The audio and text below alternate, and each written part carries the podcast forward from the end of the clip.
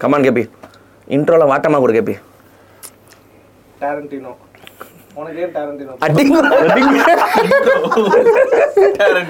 ஒரு சோழி இப்படிதான் பேசு. ஹாலிவுட் படத்துக்கு ஒரு ஹாலிவுட் டைரக்டருக்கு வந்து நான் ஃபேன் ஆகிறேன் அப்படின்னா டாரண்டினோக்கு தான் நான் ஃபேன் ஆகிறேன். ஃபர்ஸ்ட் அந்த படம் தான் பாத்தியா? இல்ல நிறைய படம் பார்த்துட்டு ஃபேன் முத முறை அவரியா அதுக்கு முன்னாடி வந்து ஹாலிவுட் படங்களுக்கு தான் ஃபேனா இருந்தேன். ஒரு படம் ஹாலிவுட் பார்த்துட்டு பல்ப் ஃபிக்ஷன் பார்த்துட்டு அந்த. யார் எடுத்திருக்கா அப்படின்ட்டு தேடி டாரண்டினோக்கு தான் நான் ஃபேன் ஆகிறேன் குவிண்டின் டரண்டினோ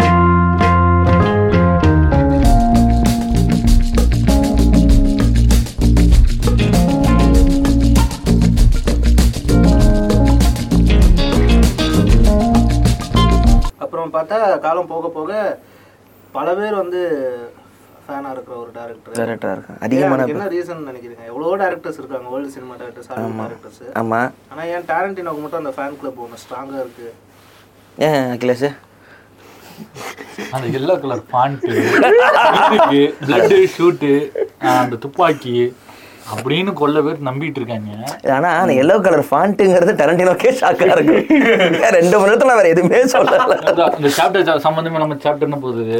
அதாவது ஃபர்ஸ்ட் சீன் ஓப்பன் பண்ண சாப்டர் ஒன் சாப்டர் டூ அப்படி அதுக்குள்ளேயே வந்து சாப்டர் பேர் அந்த மாதிரி போடுறது தான் குவிண்டினோட ஸ்டைலு நம்பிட்டு இருக்காங்க. ஆனா குவிண்டின் அது இல்ல. அது கிடையாது. அது கிடையாது. அதையும் தாண்டி ஒரு அதை பத்தி தான் டிஸ்கஸ் டிஸ்கஷன் பண்ணணும் நீடா? யாருக்கோ ஒரு மதுரைக்காரனுக்கு மெசேஜ் கொடுக்குறான். தினேஷுக்கு? நீ ஃபேனா பைத்தியமா? ஏன்னா டரண்டினோக்கு அப்படி சொல்லலாம்.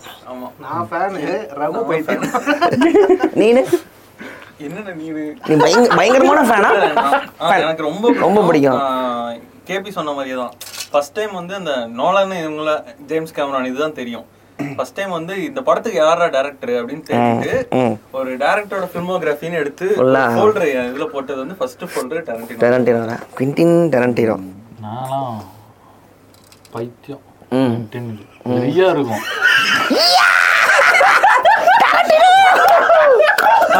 எஸ் தப்பு இல்ல தப்பு இல்ல once upon a time in Hollywood வந்து தேட்டர்ல பார்த்ததெல்லாம் வந்து ஒரு லைஃப் டைம் மூமெண்ட் மாதிரி இருந்துச்சு அந்த படம். ஏன்னா நம்ம வந்து டொரண்ட்ல பார்த்துட்டே வந்துட்டு இருந்த பசங்க ஒன்ஸ் அப்பான டைம் ஹாலிவுட் வந்து கரெக்டா வந்துச்சு. இதுதான் கரெக்டான ஏஜ்ல எமோஷனல் ஆயிடுச்சு. ஏன்னா ஒரு வழியா தேட்டர்ல பார்த்துட்டேன்டா என் தலையாம படத்தை அப்படின்ற மாதிரி இருந்துச்சு ஆமால ஆமா கரெக்ட் நமக்கு வந்து ரிலீஸ் ஆகாது ரொம்ப நம்ம ரசிச்ச வேர்ல்டு சினிமா டைரக்டர்லாம் வந்து நம்ம தேட்டர்ல பாக்குற வாய்ப்பே கிடையாது. நம்ம ஊர்ல கிடையாது. பாக் சான்வுக்கோ கிம்கிடுக்கோ மார்டின் ஸ்காசிசி கூட நம்ம எப்படியோ பார்த்துருவோம்.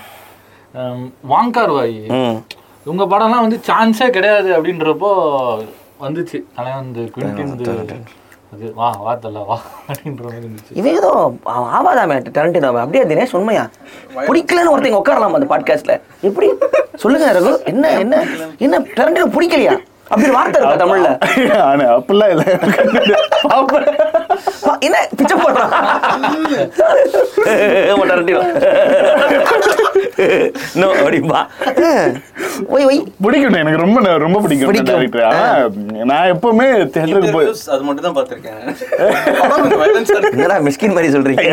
இல்லடா வயலன்ஸ் படமும் பிடிக்கும். அவன் வேற எது சொல்றான் என்னன்னா நான் வந்துட்டு தியேட்டருக்கு போயிட்டு கத்தி படம் கத்தி அந்த அந்த இதெல்லாம் ப- பண்ணவே மாட்டேன்.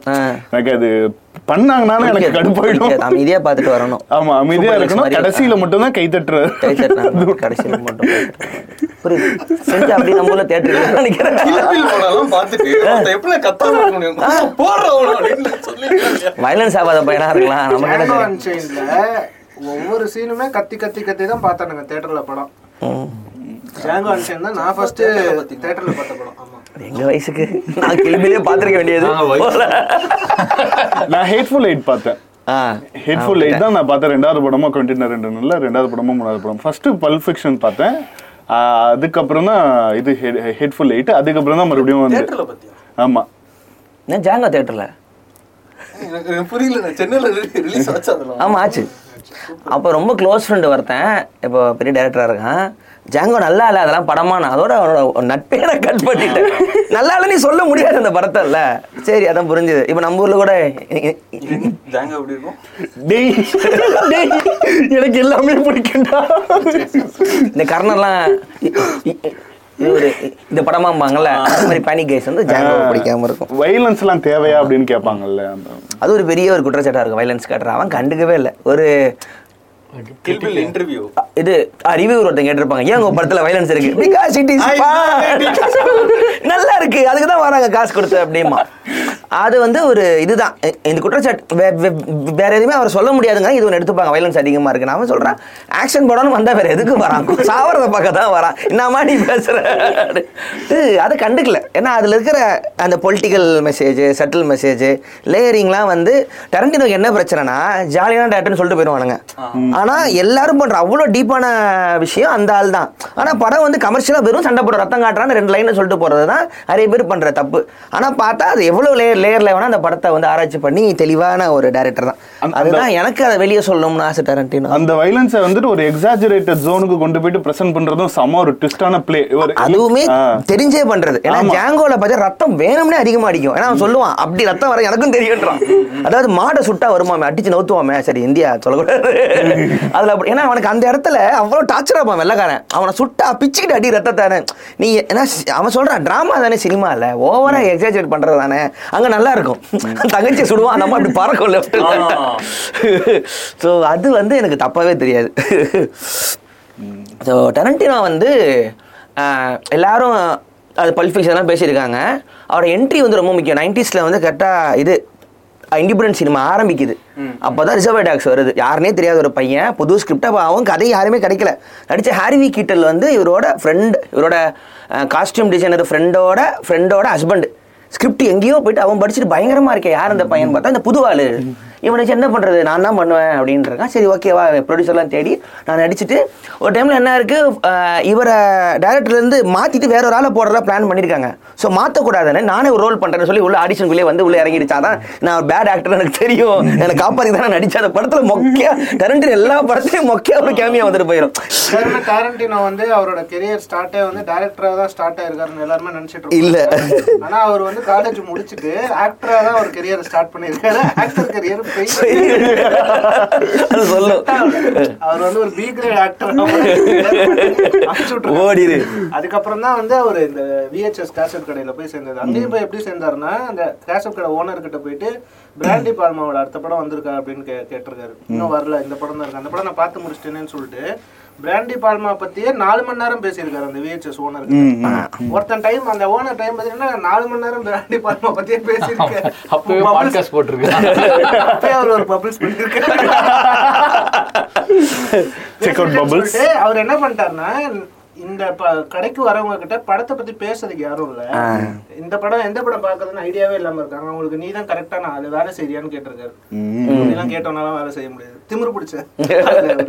அவரு. என்ன ஆஃபர் பண்ணிருக்காருன்னா நீ வந்து வேலை செஞ்சினா உனக்கு வந்து ஒரு நாளைக்கு இவ்வளோ ஒரு- மணி நேரத்துக்கு நாலு டாலரோ ஏதோ டாலர் கொடுத்துட்றேன். அதுக்கப்புறம் எந்த படம் வேணா நீ ஃப்ரீயா எடுத்துட்டு போகலாம் வீட்டுக்கு பார்த்துட்டு வரலாம். அப்படிங்கிற ஒரு ஆஃபர் கொடுத்ததுக்கு அப்புறம் தான் விஹெச்எஸ்ல வேலை செய்யறாரு அதுல சாரி அதுல ஒரு நல்ல விஷயம் நடந்திருக்கு. நான் எப்படி இது கத்துக்கிட்டேன் சினிமா கத்துக்கிட்டேன்னு சொல்லுவாரு. யாராவது ஒருத்தங்க அந்த படம் கொண்டு போன ரிட்டன் தருவாங்களா? சில படம் இது ரொம்ப டக்குன்னு வந்துருமா? ஏன் இந்த படத்தை வேணாம்னு சொல்றீங்கன்னு கொஞ்சம் கேட்பாரான் இதுல இப்படி என்ன வேலை செய்யல? இல்ல இந்த இடம் போரா இருக்கு கிளைமேக்ஸ் சரியில்லை ரொம்ப இதா இருக்கு. எழுதிப்பாரான் எந்த படம் ரொம்ப நாள் கழிச்சு வருமா? என்ன என்னாச்சு? ஏன் நீங்க இதெல்லாம் கட்டுறீங்க? ஃபைன் கட்டுறீங்க. ரேட் ஃபைன்ல நிறைய பேர் பார்த்தோம். ஏன் நல்லா இருக்குன்னு சொல்லுங்கன்னு சொல்லிட்டு எல்லா படத்தையும் ஆடியன்ஸ் கிட்ட கேட்க ஆரம்பிச்சேன். அவங்க எப்படி அதை போயிட்டு என்ன ஸ்பீட்ல வருதை பொறுத்து ஒரு படம் வேலை செய்ய நோட் பண்ண ஆரம்பிச்சு எல்லா படத்தையும் பார்க்க ஆரம்பிச்சேன். ஸோ அங்கே வேலை பார்த்து எனக்கு பெரிய லேர்னிங் எக்ஸ்பீரியன்ஸா இருந்துச்சு அப்படின்ட்டு ஆனா படம் பாக்குறது வந்து வெறியங்கிறத தாண்டி என்ன எக்ஸ்ட்ரீமான ஒரு ஆளு. அவங்க அம்மா அப்பா எப்படின்னா சின்ன வயசுலயே அஞ்சு வயசுல இருந்தே படத்துக்கு கூட்டிட்டு போக ஆரம்பிச்சிட்டாங்க. அவங்களோட அவங்களுக்கும் படம் பார்க்கறது பயங்கரமா பிடிக்கும். தேட்டர்ல கூட்டிட்டு போக ஆரம்பிச்சோன்னே கண்டிஷன் போட்டு கூட்டிட்டு போயிருக்காங்க. நீ தேட்டர்ல வந்துட்டு இந்த மாதிரி என்ன படம் ஏன் இப்படி பண்றான் ஏன் அப்படி பண்றான் அதெல்லாம் எதுவுமே கேட்கக்கூடாது. நான் ஒரு படத்துக்கு கூட்டிட்டு போவோம் நீ பார்க்க வர. கார்ல வீட்டுக்கு போகும்போது நீ என்ன கேள்வி வேணா கேளு நாங்க இப்படி சொல்லிடுவோம் அம்மா அப்பா அம்மா ஏதாவது நீ அடம் முடிச்சுன்னா காலையில இருந்து அஞ்சு மணி வரைக்கும் தான் நீ குழந்தை. நீ என்ன அடம் வேணா புடி என்ன பிடிவாத வேணா புடி நான் உன்னை வந்து வளர்த்துக்கிறோம். நீ என்ன நாங்கள் கேட்க மாட்டோம். ஆனா அஞ்சு மணிக்கு மேல நீ தேட்டருக்கு படம் பார்க்க வந்துட்டேன்னா அமைதியா இருக்கும் அப்படி இது. வரனா ஓகே இல்லைன்னா வந்து வீட்டுல பாட்டி கிட்ட விட்டுருவேன். எந்த டீல் உனக்கு பிடிச்சிருக்குன்னு ஸோ தேட்டர்ல மட்டுமே வளர்ந்த ஒரு இப்போ இது சைல்ட்ஹுட் ட்ராமா இல்லையா? ஆமா. ஆனா- ஆனா ட்ராமா இருந்து நீங்க வேற ஒரு ஜீனியஸ் ஆயிருக்காரு அது தப்பு இல்ல. அவங்க இங்க பாருங்க ஆ சொல்லி ட்ராமாவை நார்மலைஸ் இல்ல, இது ட்ராமா கிடையாது. drama? ஒரு எக்ஸல் ட்ராமா வந்திருக்கு. அதனால நீ இப்படி இருக்க. டிராமாவே கிடையாது. ஏன்னா அவங்க ஆப்ஷன் கொடுத்துருக்காங்க. நீ பாட்டி கூட இருந்துக்கோன்னு இருக்காங்க. இவரு தான் வந்து நான் இல்ல நான் படம் பார்க்க வரேன். அதுக்கப்புறம் அவங்க வந்து அந்த குழந்தைத்தனத்தை வந்து எப்படி டீல் பண்றாங்கன்னா சேனலைஸ் பண்றாங்க. வீட்ல காருக்கு நான் கார்ல வீட்ல கூட்டிட்டு போகும்போது நீ கேட்குற கேள்விக்கெல்லாம் வந்து நான் பதில் சொல்றேன். அப்படி பல கேள்வி கேட்டிருக்காரு. ஒரு படம் வந்து லாஸ்ட்ல வில்லனை ஷூட் பண்ணிட்டு அப்படியே ஃப்ரீஸ் ஃப்ரேம்ல முடிச்சிருக்காங்க. வீட்ல அவங்க அம்மா கிட்ட கேட்டுட்டே வர எதுக்கு அது போட்டோவா முடிச்சாங்க? எதுக்கு அது போட்டோவா முடிச்சாங்க? இல்லப்பா அது வந்து ஃப்ரீஸ் ஃப்ரேம்ல முடிச்சிட்டாங்க. அதான் அதுக்கப்புறம் என்னாச்சு? இல்ல அவன் செத்துட்டான். அது செத்ததை நம்ம அண்டர்ஸ்டாண்ட் பண்ணிக்கணும் அந்த டேரக்டர் எதுக்கு அப்போ ஃப்ரீஸ் ஃப்ரேம்ல அதை காமிச்சிருக்கணும்? சா சாவறதை காமிச்சிருக்கணும். படம் ஃபுல்லா பார்த்துட்டு ஏன் சாவறதை காமிக்கல அவரு? அப்படின்ட்டு அம்மா கிட்ட சண்டை போட்டு அது டேரக்டரோட விஷயம். இஷ்டம். அவர் சாவணும்னு காமிக்கணும்னா அவர் சாவணும்னு காமிப்பாரு. அவர் ஃப்ரீஸ் ஃப்ரேம்ல முடிக்கணும்னு நினைச்சாருன்னா அவர் ஃப்ரீஸ் ஃப்ரேம் அதுதான் டேரக்டர் ஓஹோ. அவருக்கு வந்து அந்த டேரக்டரோட அப்படி ஒரு தொழில் இருக்கா? நானும் வைக்கிறேன்டா ப்ளீஸ் அப்படின்னு அவருக்கு ஒரு ஃபிளாஷ்பேக் ஒன்று வந்திருக்கும். நிறைய ஃப்ரீஸ் ஃப்ரேம் அதுக்கப்புறம் இவரோட படங்கள் எல்லாம் வரும் இது எனக்கு இது ரொம்ப அவரோட அசர்ட்டிவ்னஸ் வந்துட்டு ஒரு படத்தை படத்தை பார்க்குறப்ப நம்மளுக்கு தெரிஞ்சிடும் சொல்லி. அசட்டிவ்னஸ் அது அது எப்படி கை கை எடுத்துக்கிறாங்க அப்படின்னு அந்த அந்த விஷயத்தை எப்படி கை எடுத்துக்கிறாங்க, பண்றாங்க. அந்த அசர்ட்டிவ்னஸ் சூப்பரா இருக்கும். லைக் நான் பெரிய ஸ்கேப்ல வச்சுக்க மாட்டேன். நான் ஒரு பெரிய பவுண்டரிஸ்லாம் செட் பண்ணிக்க மாட்டேன். பட் என்னோட லிமிடேஷன்ஸ் வந்துட்டு ரைட்டிங்ல இருக்கு. நான் நான் அதை அந்த ரைட்டிங் நான் தொட்டுட்டேன் அப்படின்னா அது ஆமா. அந்த அந்த இடத்துல இட- இடத்துல இருந்து நான் நான் இங்க கொண்டு வரது. அது ரொம்ப அவனை அடிச்சுக்க யாருமே இல்லை அதை. எப்படின்னா அவர் அந்த கேசட் கடையில் ஒர்க் பண்ணும்போது ஒரு டைரக்டர் ஃப்ரெண்டே இருக்காரு. அவர் வந்து ஆன் தி ரோடுன்னு சொல்லிட்டு ஒரு ஸ்கிரிப்ட் ஒன்று கொடுத்துருக்காரு. இதை வந்து எனக்கு நீ கொஞ்சம் டெவலப் பண்ணி கொடு. அவர் ஃப்ரீயா இருந்தீங்கன்னா டெவலப் பண்ணி கொடுப்பா அப்படின்னு தான் சொல்லி அவர் என்ன பண்ணியிருக்காருன்னா வேலையை விட்டாரு. விஹெச் கேசட் கடை வேலையை விட்டுட்டு அதை ஃபுல்லாக ரீடெவலப் பண்ணியிருக்காரு. ரீடெவலப் பண்ணிட்டு ஃபுல்லாக நான் முடிச்சிட்டேன். உன்னோட எண்டிங்கை மாற்றிட்டேன் நான் ஒரு எண்டிங் வச்சேன். எண்டிங் முடிச்சுட்டு ரிவர்ஸில் போனேன். திருப்பி முன்னாடி வந்தேன் வேற ஒரு எண்டிங் வந்துச்சு. இப்போ ரெண்டு எண்டிங்கை வச்சுட்டு ரெண்டு ஸ்கிரிப்ட் எழுதிட்டேன். உனக்கு எந்த ஸ்கிரிப்ட் பிடிச்சோ. அப்படின்னு கொடுத்தாரு அதில் ஒரு ஸ்கிரிப்ட் வந்து இப்போ ஆந்தி ரோடுங்கிற ஒரு ஸ்கிரிப்ட் வந்து ட்ரூ ரொமான்ஸ்னு ஒரு ஸ்கிரிப்டா மாறும் இந்த சைடு நேச்சுரல் பான் கில்லர்ஸ் ஒரு ஸ்கிரிப்டா மாறும் ட்ரூ ரொமான்ஸ் டோனி ஸ்காட் எடுக்கிறாரு. அஞ்சாறு வருஷம் கழிச்சு நேச்சுரல் பான் கில்லர்ஸ் வந்து ஆலிவர் ஸ்டோன் டூ ரொமான்ஸ் தான் அவர் செல் பண்ண ஃபர்ஸ்ட் ஸ்கிரிப்ட் ரைட்டரா அந்த முதல்ல பேர் வந்து காசுக்காக தான் நான் வித்துட்டேன் அந்த கதையை அம்பர். அந்த கதையும் செம்மையா இருக்கும் நேச்சுரல் பால்கினஸ்லாம் பயங்கர கோர் நம்ம இவர் இருக்கார்ல நைன் மேன்லாம் அந்த படத்தில் ஜேர்னலிஸ்ட் வருவார். கடைசியில் போட்டு ரத்த வெள்ளத்தில் குதற விட்டு அவர் கிளைமேக்ஸ் வச்சுருப்பானுங்க அவர். ரெண்டு படமும் பயங்கரம். பானி அண்ட் கிளியரோட மாடர்ன் அடாப்டேஷன் மாதிரி. அதுல ட்ரூ ரொமான்ஸ் டோனி ஸ்காட்டோட பயங்கர அண்டர்ஸ்டாண்டிங் டோனி ஸ்காட் புகழ்ந்து தள்ளுற டோனி ஸ்காட் இவரை புகழ்ந்து சொல்ற அதுவே நிறைய அவார்ட் ஷோட்ஸுக்கு இவரை சுத்திட்டு போய் ரெட்லி ஸ்காட்டோட தம்பி அவர் தம்பி. ரிட்லி ஸ்காட் வந்து ஆர்ட்டா ஆர்டிஸ்டிக்கா ஒரு மாதிரி கிராண்டா படம் எடுக்கிறாருன்னா இவர் பயங்கர கமர்ஷியல் இவர் எடுத்ததுதான் வந்து இந்த Top Gun. Training Day Crimson Tide பயங்கரமான. ஆளு. நிறைய தமிழ்ல ரீமேக் பண்ணிருக்காங்க பயங்கரமான கமர்ஷியல் இல்ல மேம்போக்கா சொல்றாங்க. க்ரீம் அந்த சாண்ட்விச் இது பேசிட்டு இருக்கும்போது சுட்டது ரீமேக் கோவப்பட்டு. அப்புறம் டாரண்டினோ காப்பி அடிச்சா மட்டும் அதை வந்து காப்பின்னு சொல்ல மாட்டேங்குது இந்த உலகம். இந்த உலகம் அதை மட்டும் ட்ரிபியூட்னு என்னென்னமோ வார்த்தைகள் எல்லாம் போட்டு ஹோமாச்சு அது ஏன் சொல்லுங்க அதாவது போன எபிசோட்ல போன எபிசோட்ல அது சொன்னாதான் கரெக்டா டரண்டினோ பார்த்ததுக்கு அப்புறம் தான் இப்படி ஒன்று இருந்திருக்கானே அது அது தேடி போகிறோம்ல சோர்ஸை அது வந்து உனக்கு இது ட்ரிபியூட்டில் வந்துடும் காப்பினா இவன் அதை விட கம்மியாக இருந்திருக்கணும். அதுதான் டரண்டினோவில் ஜிம் ஜார்மோஷும் சொல்லுவார் ஸ்டீல் பண்ணுங்க எல்லாத்துக்கும் வந்து எடுங்கம்பாரு ஆனால் நீ வந்து அந்த சீனை பார்க்கும்போது இது எந்த இதுவுமே வரல அப்படின்னு நினச்சிக்கிட்டு இருப்ப. அது அவன் சொல்ற வரைக்கும் உனக்கே தெரியாது. ஆமா. இல்ல அப்படிங்கணும் அதுதான் உனக்கு வந்து ஸ்டீலிங்ல இது சுட்டுக்காண்டா அப்படிங்கிறது. அது வந்து வரும். ஸோ இது ரெண்டு வித்தியாசம் தான் அவன் வந்து நிறைய அந்த இது எக்ஸ்பிளேட்டேஷன் ஃபிலிம்ஸும்பாங்க அது ஒரு தனி ஜானர் நான் அதை வச்சு தான் இது எடுத்தேன். இருட்டர் மட்டும் டெய்லர் எடுத்தேன். அது குமார் கோத்திரம் குமார் கோத்திரம் நான் எயிட்டிஸ் நிறைய லோ பட்ஜெட்டில் படம் வரும். அது தனி ஜானர் நம்ம ஊரில் அதை ட்ரை பண்ணதே இல்லை. அது டரண்டினோட பைத்தியம். அதில் அதோட மாடிஃபைடு பாலிஷ் வெர்ஷன் தான் அவன் எடுக்கிற படமே சொல்லுவான். கில் பில்லு அந்த மாதிரி தான் ஜாங்கோ அந்த மாதிரி தான் அதில் இருக்கிற ஆர்டிஸ்ட் அந்த படத்தில் கேமியோ வருவாங்க. டைலாக்லாம் அந்த ஸ்டைலில் தான் எழுதுவான். எல்லாமே நைட் ரெண்டு மணிக்கு மேலே போடுற படம் அதெல்லாம். அந்த ஒரு அமெரிக்காவில் அது ரொம்ப கம்மி காசு டிக்கெட் இருக்கும். நைட் ஷிஃப்ட் வேற செய்கிறாங்க தூக்கலாம உட்காந்து பார்க்குற படங்கள் தான். அதை வந்து ஒரு மேலே ஒரு ஆர்ட்டாக மாற்றினவன் அவன். நடுவில் அதை வச்சு ஒரு இதுவாக கூட எடுத்தான். படம் எடுத்தான் எடுத்தான். டபுள் பில் ஒரு படம் கூட எடுத்தான் நடுவில். அந்த ஒரு கார் படம் ஒன்று இருக்குமே. டெத் ப்ரூஃப் ராபர்ட் ராடிகோஸ் ஒரு படம் எடுத்தான். இவன் ஒரு படம் ரெண்டு பேரும் எடுத்து அது கொஞ்சம் பயங்கர இன்ஃப்ளூயன்ஸ் அது. ஸோ அதனால ட்ரிபியூட் தான் அவன் பண்ணுறதெல்லாம் சொல்லலாம் நம்ம. அது- அது அந்த ஆள் என்ன இருக்குன்னா டோட்டலா வந்து அப்ப இருந்த ஒரு கல்ச்சரை வந்து கன்சியூம் பண்ணிக்கிட்டு ஆமா. கன்சியூம் பண்ணிக்கிட்டு அதை வந்து அழகா வந்து ஆர்ட் ஃபார்ம்குள்ள கொண்டு வராரு அவர் வந்து இதுதான் ஆர்ட் இதுதான் ஆர்ட்னு சொல்லிட்டு ஒரு பார்வை இருக்கு இல்லையா? அதெல்லாம் அதெல்லாம் Tarantino break பண்ணிட்டு அழகா வந்து எனக்கு once upon a time in Hollywood வந்து தேட்டரில் பார்க்கும்போது ஒரு சின்ன பிராட்விட் வந்து டிகாப்ரியோ இறக்கிட்டு நடந்து வருவோம் நடந்து வருவது ஜஸ்ட் ஒரு டாலி மூமெண்ட் தான். இப்படி போகும்போது பின்னாடி பார்த்தீங்கன்னா அந்த ஸ்டூடியோவோட எஸ்டாப்ளிஷ்மெண்ட் வெறும் நடந்து போகிறது அது வந்து சும்மா வந்து யாரோ ஒருத்தரால அந்த மாதிரி ஒரு ஷாட் பண்ண முடியாது. அந்த ஒன்றும் இல்லை நார்மலாக கேமரா இங்கேருந்து இங்கே போக போகுது அவ்வளோதான் அப்படின்றதுக்குள்ள அதுக்குள்ள இருக்க டீட்டெயிலு அதுக்குள்ள அந்த நடையில இருக்க ஸ்டைல் அந்த ஷூ ஜீன்ஸ் காலு தான் ஒன்றும் கிடையாது. பாரு அதுலயும் கால் மிஸ்கின் இருக்குல்ல மிஸ்கின் வந்து சொல்லுவார் காலு கதை பேசுது காலு கதை பேசுது எனக்கு மூஞ்சி பார்த்து கதை பேசுது. அது என்ன கருவம்னு எனக்கு தெரியாது. ஆனா குவிண்டின் படத்துல பாக்குறப்ப எனக்கு காலு கதை பேசுறது ஃபீல் ஆகும். டெத் ப்ரூஃப்ல பார்த்தீங்கன்னா எடுத்தோன்னே அந்த பொண்ணு வந்து டேஷ்போர்ட் மேல காலை வச்சுட்டு போவா ஷார்ட் வச்சிருப்பா ஒரு தலைவர். ஃபுட் ஃபெட்டிஷ் தலைவர். ஐம்பதாவது நிமிஷம் அந்த காலை பிச்சுக்கிட்டு போறோம். இருக்கும். பிச்சுக்கிட்டு கிறுக்குன்னு அப்பா டே அப்பா யார? கரெக்டா இந்த காலுக்குன்னு ஒரு அந்த ப்ரூஃப் வந்து குவிண்டின் தான் கேமரா அந்த ஒரே ஒரு படத்துக்கு கேமரா வச்சு விளாண்டுருமா ஜாலியா இருக்கும். மூஞ்சில இருக்கும். இன்னும் கேமரா கையில கொடுத்தது ஒரு பிரச்சனை அடிச்சு தள்ளு. நீ என்னடா கேமரா ஷாட் வைக்கிறது அப்படின்னு சொல்லி. நான் இன்ட்ரடியூஸ் ஆகும்போது இவரை என்ன கேட்டகரியில் சேர்க்கறதுன்னு யாருக்கும் தெரியல. இது இன்னொன்னு இது அமெரிக்கன் ஹாலிவுட் ஃபிலிம்ஸ் வந்து இந்த கான்ஸ்ல யூரோப்ல மதிக்கவே மாட்டாங்க. அமெரிக்கான கிரிஞ்சு படம் ஹாலிவுட் பாக் பாஸ் முத முறை இது அஜவா டாக்டர் ஜெயிக்குது கான்ஸ்ல ஜெயிக்குது. எல்லாருக்கும் ஆச்சரியம்.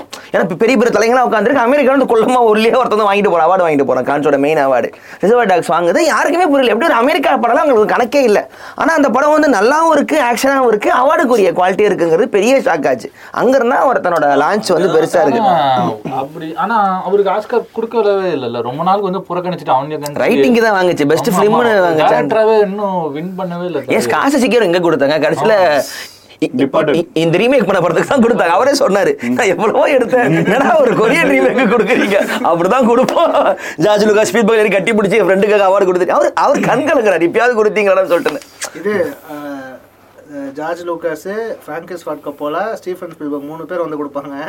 என்வலப்ல கொடுப்பாங்க. நீ தான் வந்து Oscar award did you double check the envelope எனக்கு கண்டிப்பா தர மாட்டாங்க அவனுங்க. குவிண்டினை பொறுத்த வரைக்கும் ஒரு பயங்கரமான இண்டிபெண்டன்ட் ஃபில்ம் மேக்கர் பட் இப்போ ஓவர் த பீரியட் இப்போ கூட எந்த இன்டர்வியூ எடுத்து பார்க்குறப்பையும் பார்த்தீங்கன்னா அந்த ஆள் பேசுகிற ஸ்டைலில் பார்த்தீங்கன்னா ஒரு மாதிரி ரொம்ப பாலிஷ்டாவோ நான் வந்து ஃபில்ம் மேக்கர்னா ரொம்ப இன்டெலெக்சுவலாக இருக்கணும் அப்படின்னு இருக்கு. அந்த ஆள் பேசுறதும் சரி அந்த ஆள் படம் எடுக்கிறதும் சரி. அது பார்க்கும்போது நம்ம கிட்ட வந்து ஒரு கில்ட் இருக்கும்ல. நான் எப்படி என் ஊர் படம் என் ஊர் கதையை சொல்ல போறேன்? நான் என் ஃப்ரெண்டு கதையை எப்படி சொல்ல போறேன்? நான் வந்து எனக்கு வந்து ஸ்கூல் முடிச்சுட்டு போறப்ப அஞ்சு ரூபா கோன் ஐஸ் பிடிக்கும். அது எனக்கு பிடிக்குன்றதை எப்படி நான் சினிமால சொல்லுவேன் அப்படின்னு நிறைய விஷயம் இருக்கும். அந்த மாதிரி நம்ம லைஃப் இப்படிதான் அப்படின்னு சொல்லிட்டு ஒரு ஒரு விஷயம் இருக்குல்ல அதெல்லாம் வந்து பிரேக் பண்ணது வந்து குவிண்டின் ஆமா. ஸோ வெறும் குவிண்டின் வந்து வயலன்ஸ் வயலன்ஸ் வயலன்ஸ்னு சொல்றதெல்லாம் எனக்கு வந்து தமாசா இருக்கும். ஸோ இப்போ வரைக்குமே குவிண்டினோட ஃபிலிம் லாங்குவேஜ் பார்த்தீங்கன்னா அது அதனால தான் நம்மளுக்கு வந்து திருப்பி திருப்பி வந்து இன்ஸ்பயர் ஆகிட்டே இருக்கு. இவ்வளோ வருஷம் ஆச்சு அந்த மீட்டர் வந்து கம்மி பண்ணாமல் வச்சுட்டு இருக்காரு. ஹேட்ஃபுல் எயிட் வந்து ஸ்கிரிப்ட் வந்து லீக் ஆயிடுச்சு. ஆமா. இன்டர்ஸ்டெல்லர் எல்லாமே லீக் ஆயிடுச்சு நோலன் வந்து அவசரமா ஸ்கிரிப்ட் மாத்துறாரு. ஜோனத்தன் கூட உட்காந்துட்டு ஃபர்ஸ்ட் வந்து இது வந்து பையன் கேரக்டர் மர்ஃபி கேரக்டர் டைலாக் எல்லாம் கிடையாது. பயங்கர ஆக்ஷன் அப்படியா? தெரியாது. இன்டர்ஸ்டெல்லர் லீக் ஆயிடுச்சுன்னு நோலன் நோலன் பிரதர்ஸ்க்கு வந்து யாருக்கு புரிய போகுது நீ கதையெல்லாம் மாத்துற? படிச்சாலும் புரிய போறதுல என்ன நோலா செவன்டி பர்சன்ட் ஸ்கிரிப்டை மாத்திட்டாங்க படம் எடுக்கிறது குவிண்டின் வந்து ஏ டு லைட் ரிலீஸ் ஆனோடனே அட போங்கடா அப்படின்னு சொல்லிட்டு விட்டு போயிடுச்சு அது. போயிட்ட பிறகு ஒரு ஒரு ஃபெஸ்டிவலுக்கு போகிற ஃபிலிம் ஃபெஸ்டிவல் போகிற இந்த சைடு நோலன் பிரதர்ஸ் வந்து படம் அது கூட நிறைய படம் ஸ்கிரிப்ட் லீக் ஆயிடுச்சு அதில் இதுவும் ஒன்று ஒன்று வந்து ஃபெஸ்டிவலில் வரான் வந்துட்டு குவிண்டின் வந்து கேஷுவலாக பார்த்துட்டு read your script it was one of the best script I ever read of yours அப்படின்னு. நான் அப்படியே தேங்க்யூ அப்படின்னு சொல்லிட்டு போச்சு ஸ்டேஜில் சின்ன ஒரு ஸ்டேஜ் அது மாதிரி ஏறி மைக்கை பிடிச்சிட்டு நான் ஹெட்ஃபுல் லைட் எடுக்கிறேன் அப்படின்னு சொல்லிட்டு அப்படியே அனௌன்ஸ் பண்ணிடுச்சு ஸோ என்ன ஸ்கிரிப்ட் லீக் ஆச்சோ அதுல இருக்கிற ஒரு எழுத்து கூட மாத்தாம அப்படியே எடுத்துச்சு அந்த படம்.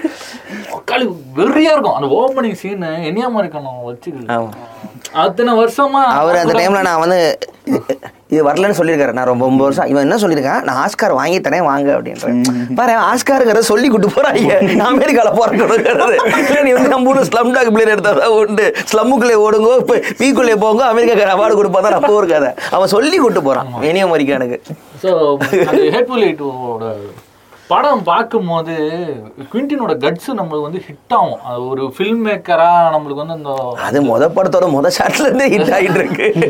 மனசரா நீ அப்படின்னு எனக்கு அந்த இது கில் பில்லோட ஃபைட் இருக்கும்ல அந்த கண்ணை பிடுங்குற ஃபைட் அந்த பொண்ணது. அது ரொம்ப டயரிங்கா இருந்துச்சு எனக்கு. ஃபர்ஸ்ட் டைம் எனக்கு வந்துட்டு ஒரு டயரிங்கான ஃபைட் இப்ப இது ஜான் பேசுற மாதிரியே தினேஷ் சொல்றா இல்ல எனக்கு வந்துட்டு இப்போ ஜான் விக்ல அந்த லாஸ்ட் பார்ட்ல வந்துட்டு மாத்துவாங்க அந்த படிக்கட்டுல இருந்து உழுந்து உழுவனால அது ரொம்ப டயரிங்கா இருந்துச்சுல்ல இன்னும் அதுல இது மறுபடியும் முதல்ல இருந்தா அப்படின்னு ஆரம்பிக்கும் போது இருக்குல்ல அது எனக்கு ஃபர்ஸ்ட் டைம் அப்படிதான் அது ஃபீல் ஆச்சு. இ- இவ்வ- இவ்வளவு நேரம் அடிக்கிறானுங்க குத்துறானுங்க. என்ன புடிங்கடா? என்ன புடிங்கடா? அவனை கொல்லாம விட மாட்டேன். நல்லா தான் இருக்கா? பொண்ணு நான் வந்து ஃபர்ஸ்ட் டைம் பார்க்கும்போது பார்த்தது அரை மணி நேரத்துல வர ஃபைட் சீன் அதுக்கப்புறம் இல்ல இல்ல அந்த இன்டென்ஸோட பிரசன்ட் பண்ணதே நான் பார்த்ததே இல்ல. நான் வந்து படம் பார்த்துட்டு சத்தம் போட்டு சிரிச்சிட்டேன். உனக்கு ஆவணண்டி மாஸ்டரோட கண்ணை பிடிக்கிருப்பா. மாத்தின்னு வச்சு முடிக்கிருவா. Full படமா பார்க்கணும்டா அது. ஒரு மிதி மிதி பாத்துருமா செம்மையா இருக்கும். அவன் பிடிக்கிறது மட்டும் இல்ல. அதை போட்டு ஒரு மிதி மிதிச்சுட்டு சாவடி விட்டு போயிடும் அதாவது நமக்கு என்ன மண்டையில ஓடுங்கிறத அவர் பேப்பர்ல இமேஜின் பண்ணுவாரு. அவன் கண்டிப்பா இந்த ஜனங்க அவன் சொல்லுவாரு. எனக்கு தெரியும் எழுதும் போது நீங்க எங்கெல்லாம் கத்துவீங்க நான் பெட்டு கட்டுவேன். இங்க சிரிப்பாங்க. இங்க அதே மாதிரி தான் நடக்கும் தியேட்டர் உட்காந்து பார்க்கும்போது என்ஜாய் பண்ணிக்கிட்டு இருப்பேன். நான் சொல்ற இடத்துல நீங்க சிரிப்பீங்க எமோஷன் மாத்திக்கிட்டே இருப்பீங்கன்னு ஒரு இன்டர்வியூல சொல்லுவாரு இவங்களோட ஃபர்ஸ்ட் சீன் ஓப்பனிங் வந்து ரீட் பண்ண script uh film by Quentin Tarantino bang அப்படிமா அவன். இட்ஸ் யுவர் பேபி பேங் அப்படி. அந்த ரிசர்வாய் டாக்ஸ்ல அந்த பேரியருக்கு டிப்ஸ் பேசுற சீனே பயங்கரமா முதல் அஞ்சு நிமிஷம். அதில் என்ன வரும்னா கேங்ஸ்டருங்க இருக்கிறாங்க. அது இருக்க வேர்ல்ட் சினிமால ரொம்ப புதுசு. இருக்காங்க அஞ்சு பேர் உட்காந்துருக்காங்க கோட்டு போட்டிருக்கான். கொலை தான் பண்ண போகிறான் பிராபரி பண்ண போகிறான் உட்காந்துக்கிட்டு அவங்க பார்த்த அது படம் அது பாட்டை பத்தி பேசிட்டு இருப்பாங்க நீ என்ன படம் பார்த்தோம் அப்பல நான் மடம் நான் மேட்டர் படம் அதான் பேசிட்டு இருப்பாங்க. அது அவங்களும் நம்மள மாதிரி ஒரு ஆளுங்க. அதான் டைலாக்ல கொண்டு வந்தவன் டன்டினோம் அது வரைக்கும் வந்து என்ன கதையை தான் பேசுவாங்க. எங்க மாப்பிள்ள கொள்ளடிக்க போறோம்? என்ன இவ்வளவு பெரிய கன் இருக்கு? வந்து பல்ப் ஃபிக்ஷன்ல அவன் வந்து கொல்றது போயிட்டு இருக்கானுங்க. இந்த கடையில பீஸா சாப்பிட்டிருக்கியா? என்னடா பேசிக்கிட்டு இருக்க? நமக்கு என்ன தோணும் நம்மள மாதிரி தான் ஒருத்தன். அப்படிப்பட்ட ஒருத்தன் டக்குன்னு கண் எடுக்கும் போது தான் அவனுக்கும் ஒரு வாழ்க்கை இருக்கு. மூணு வேளை சோத்துக்கு சுடணும். அதனாலதான் நல்லா இருக்கும் இந்த கிளிஷே எல்லாம் இல்லாம நிஷேவா எடுக்கணும்னு சொல்லிட்டே இருப்பாங்க. அந்த நிஷேவை வந்து சூப்பரா எடுத்தவன். ஏன்னா சாமுel ஜாக்சனும் ஜான் டிராவல்ட்டாவும் அந்த டோர் கிட்ட போற வரைக்கும் ஒரு பேச்சு பேசிட்டு போவாங்க சரி இனிமே தான் சீன் ஆரம்பிக்குதுன்னு உள்ள போனா அங்க போய் அவங்க கிட்ட பர்கர் சாப்பிட்டா இது சாப்பிட்டா அது எல்லாமே ஸ்டோரியும் கூட நம்ம நினைச்சுக்கிட்டு இருக்கோம். அது எல்லாம் கதையில கடைசியில வரும். வேஸ்டாவும் பேசல அவங்க. சொன்ன எல்லாமே வந்து பின்னாடி கொண்டு வருவான். எனக்கு வந்து இப்போ பல்ப் ஃபிக்ஷன் இதுக்கு ரிசர்வாய்ஸ் டாக்ஸ் ஜாக்கி ப்ரௌன் அதெல்லாம் அந்த கான்வர்சேஷன் பில்ட் ஆகிட்டே வரும்போது ஒவ்வொரு படத்துலையும் பிரேக் ஆகிட்டே வரும். ஓகே ஆனால் இங்கிலோரியஸ் பாஸ்டர்ல வந்து கிறிஸ்டோபர் வால்ஸ் வந்து பால் கேட்பான் ஒன்றும் இல்லை அந்த அந்த ஒரு பதினஞ்சு நிமிஷம் பேசிக்கிட்டே இருப்பான் அந்த நமக்கு- நமக்கு துடிக்கும் நமக்கு. துடிக்கிறது நமக்கு நமக்கு துடிக்கும். அப்போ ஒன்றுமே கேட்கணும் அவர் கண்ணு கலங்குவார் அவரு. ஸ்கோர் அடிப்பாங்க ஸ்கோர் அடிக்க ஆரம்பிச்சிடும் உள்ள பட ஒருத்தவங்க மட்ட மட்ட மட்ட சொல்லுவாங்க. அந்த பொண்ணு ஓடுவா. ஐயோ. சொசானா விட்டுருவான். இப்போ வரைக்கும் அந்த பேர் நமக்கு பாய் பாய் சொசானா இன்னும் attitude. விட்டுருவான் மன்னிச்சு விட்டுருவான் ஆனா எல்லாரும் பண்ற தப்பு மாதிரி தான் விட்டுருவான் மன்னிச்சு. அதுக்காக திருப்பி வந்துட்டே வரும். நமக்கு தெரியும் அது. அது- அதுக்கப்புறமேட்டு திருப்பி அந்த சொசானா மீட் பண்ணுவான். கிறிஸ்டோபர் வால்ஸ் அப்ப அப்படி ஒரு ரவுண்டு போகும் கேமரா டிக்குன்னு டைனிங் டேபிள் சீன் வருமே. அதான். Eat பண்றதுக்கு முன்னாடி எந்திக்க மாட்டா இப்படி உக்- இவனே பிடிச்சு உட்கார உட்கார வச்சிருவான். அவர் கேஸ்டிங்கு அப்பா அவர். அவன் மாதிரி கேஸ்டிங் படியா ஆனா அந்த படத்தோட மேக் அந்த அந்த படத்துக்கு ஆடிஷன் போயிருக்கான். எல்லாம் எடுத்துட்டாங்கன்னா இவருக்கு மட்டும் கிஷோர் வாட்ஸ் கேரக்டர் மட்டும் வரவே இல்லையா அவருக்கு சரியான ஆள் வரல. நான் அந்த படமே பண்ணல அப்படின்னு இருக்கான் யாரோ வந்திருக்காங்க. அவருக்கு வந்து எப்படின்னா ஜெர்மனும் பேசணும் இங்கிலீஷும் பேசணும் ரெண்டும் தெரிஞ்ச ஒரு ஆளா. ஆமா கடைசி நாள் தான் பைபிள்ல வந்திருக்கு. டிராமா ஆர்டிஸ்ட் அந்த ஒரு டிவி ஆர்டிஸ்ட் அவர். என்ன பண்ண போற? ஸ்கிரிப்ட் கூட என்ன பெரிய ஆளானின்னு சொல்லிட்டு பேசியிருக்கா நீ தான் அதுக்கப்புறம் தான் நான் ஷூட்டிங் போறேன். அவனு சொல்லிருக்கு இந்த படம் உனக்கு ஆஸ்காரு அப்படின்னு. பாத்துக்கலாம். காஸ்டிங் பண்ணுவான் பயங்கரமா நடிக்கவும் வைப்பான். ஜாங்கோ அன்சைண்டுக்கு ஜேமி ஃபாக்ஸ் காஸ்டிங் பண்ணியாச்சு. சூப்பரா நடிப்பான்னு காஸ்டிங் பண்ணியாச்சு. கூட்டிட்டு வந்து ஸ்லாங்க கொடுத்தா ஜேமி ஃபாக்ஸே சொல்லுவான். பேசிட்டு இருக்கான். ஜேமி ஃபாக்ஸ தனியா கூட்டிட்டு போயிட்டு இந்த எலைட்டு பண்ற ஸ்லாங் ஸ்லைஸ்ல வரது எலைட்டா பேசுறதெல்லாம் விட்டுரு இப்ப நீ ஸ்பாட்டுக்கு வர நான் என்ன ஸ்லாங் சொல்லி கொடுக்கணும் உனக்கு தெரியும் அந்த ஸ்லாங் அந்த ஸ்லாங் என்னன்னா இருக்கு. நீ வந்து ஸ்லேவ்டா நீ யூஆர் அது ஃபக்கிங் ஸ்லேவ் அப்படிமா அதான் சொல்றது வெள்ளைக்காரன். ஒரு வெள்ளக்காரன் பிளாக்கை பார்த்து நீ ஸ்லேவ் அறிவு இருக்கா? உனக்கு சீன் போட்டுக்கிட்டு இருக்க? அப்படின்றான். எனக்கு இருக்கிற அக்கறை கூட உனக்கு இல்லையா? போய் பாடி போட்டேன் அவன் சொல்றான் நான் போயிட்டு பிப்பு பிப்பு பி- பி- அசிங்க அசிங்கமா திட்டாரு அப்படின்றான். ஏன் இந்த வயலன்ஸ்லாம் சொல்லும்போது கூட சரி ஏதோ சில்லற பசங்க சின்னதாக சொல்லிட்டு போறாங்கன்ட்டு விட்டுறலாம். ஆனா ஸ்பைக்லி மாதிரி ஆளுங்க வந்து ஜாங்கோ அன்சைன் பார்த்துட்டு டேரண்டினோ வந்து கிரிட்டிக்ஸ் கொடுத்தது தான் கொஞ்சம் வருத்தமாக இருக்கும் எனக்கு. சாமிஜிசன் சொல்லுவார். அவனை மாதிரி ஒரு என்- எனக்கு வந்து ஒரு பிளாக் கேரக்டருக்கு இவ்வளவு இன்டெலிஜென்ட்டாக ரோல் கொடுத்தவங்க யாருமே இல்லை ஹாலிவுட்டில் நான் கண்டிப்பாக அவன் ரேஜிஸ்ட் வாய்ப்பே இல்லை டரண்டினோ அவன் வந்து பிளாக் தான் என்ன? ஐயோ ரிசர்வ் ஆக்சரெல்லாம் காமெடியெல்லாம் ரொம்ப ஒஸ்ட்டாக இருக்கும். அப்போ எல்லாருக்குமே ரொம்ப புதுசு. அப்புறம் இந்த ஆக்டிங் சொல்லும் போது அவனும் ஒரு சொல்லுவான் நான் ஒரு ஆக்டராக இருந்து நான் தோத்ததுனால எனக்கு ஆக்டருங்களோட மைண்டு தெரியும். அவங்களோட பிரச்சனை தெரியும். நான் அழகாக வேலை வாங்குவேன். ஸோ ஜான் ட்ரெவல்ட்டா வந்து அந்த டைமில் ஒரு ஃப்ளாப்பான ஆர்டிஸ்ட் படம் முடிச்சிட்டாரு அவுட்டு மார்க்கெட் கிடையாது. எனக்கு அவர் தான் வேணுன்றக்கான் பல்பிக்ஷனில் என்னடா சொல்கிறா இல்லை சார் அவருக்கு மார்க்கெட் இருக்குது எங்கே இருக்குன்னு சொல்லி யார் ப்ரொடியூசரோ அவரை கூட்டிகிட்டு ஹோட்டல் போயிருக்கான். இவர் கூட்டி ஜான் ட்ரெவலை கூட்டிக்கிட்டு. இப்போ உள்ள நான் அவர் கூட்டு போகிறேன் எவ்வளோ ஃபேன்ஸ் மட்டும் நிற்கிறாங்க பாருங்க சொல்லி பண்ணி காட்டியிருக்கான்.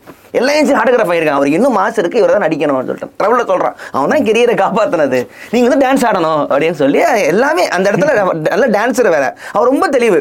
நல்ல டான்ஸர் நம்ம ஆடியன்ஸ் என்ன தோணும்? கண்டிப்பா டான் ஏதாவது டான்ஸ் ஆடுறான் கரெக்டான டான்ஸ் ரொம்பக்குனே டான்ஸ் வச்சிருப்பான்? ஏன்னா அதுக்கப்புறம் நீ கொலை தான் பண்ண போற. எனக்கு வந்து என்ன இவ்வளோ சினிமா சென்ஸ் இருக்கிற ஒரு ஆளு இவ்வளோ தூரம் சினிமாவை ரசிக்கிற ஒரு ஆளு எதுக்கு இந்த ஆளுக்கு ஆக்டிங் வரலன்ட்டு ஒரு டவுட் இருந்துகிட்டே இருக்கும். ஆனா அந்த ஆளு கரெக்டா ராபர்ட் ராட்ரிக்ஸ் வந்து ஃப்ரம் டஸ்க் டில் டான்னு ஒரு படம் இருக்கும். அதுல வந்து ஒரு சைக்கோபாத் கேரக்டர் கொடுத்து வச்சிருப்பான். அவ்வளோ சூப்பரா இருந்திருக்கும். எரிச்சல்ல கொண்டுல மாட்டிருக்கும் ஜாங்கோல சாவாரு மொக்கையா சாவாரு.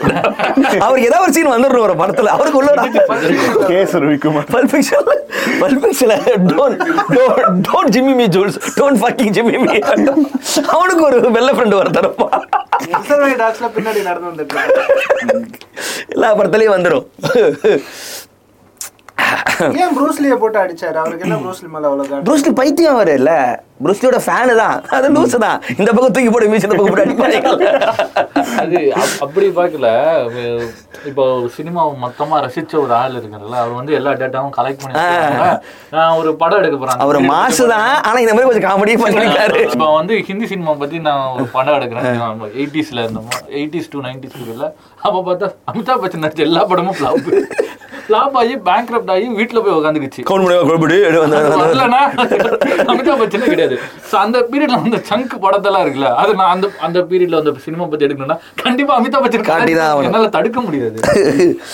மேபி நினைச்சு பாருங்க ப்ரூஸ்ல அந்த டைம்ல சும்மா போயிட்டு தம்பி வயித்துல ஒரு குத்து குத்திக்கிறியா வலிக்குது. அந்த மாதிரி ஒரு ஃபன் மூமெண்ட் தான். அண்டு நிறைய பேருக்கு தெரியுமான்னு தெரியல. இங்கிலோரியஸ் பாஸ்டர் வந்து குவிண்டின் வந்து ரொம்ப வருஷத்துக்கு ரொம்ப வருஷமா அவரோட. ஃபேவரட்டான ஒரு. ஸ்கிரிப்ட் அண்ட் அதை வந்து மெட்டீரியலைஸ் பண்றதுக்கு முடியவே இல்லை. எல்லா ஸ்டுடியோவும் நோ சொல்லிட்டே இருந்திருக்காங்க. ஸோ அவருக்கு வந்து இங்கிலோரியஸ் பாஸ்டர் வந்து ட்ரீம் ப்ராஜெக்ட் ஸோ அவரோட ஃபில்மோகிராஃபில எல்லாத்தையும் எடுத்தீங்கன்னா இண்டோரஸ் பாஸ்டர் மட்டும் கொஞ்சம் வேற மாதிரி இருக்கும். இருக்கும். படமே வேற மாதிரி இருக்கு ஏன்னா அதுதான் அது ஸ்டைலே அப்படி தான் இருக்கும். ஓப்பனிங்ல இருந்தே வேற மாதிரி இருக்கும். ஸோ அதுல வந்து குவிண்டின் வந்து ஒரு கெமியாவும் பண்ணியிருக்கோம். செத்து போனமா வந்திருக்கும் ஆக்சுவலி வந்திருக்கும். வந்து அறுத்து போட்டு போயிடுவாங்க. போனமா தான் வரும். இதா இருக்காது. அந்த படத்துல தான் டிஃப்ரெண்டா ஒரு ஒரு ஒரு பத்து நிமிஷத்துக்கு ஜெர்மன் டைலாக் வரும். ஆமா ஆமா. அக்காளி யாரா நீ? கடைசியில பிராண்ட் பண்ணிட்டா நீ பேசுமா?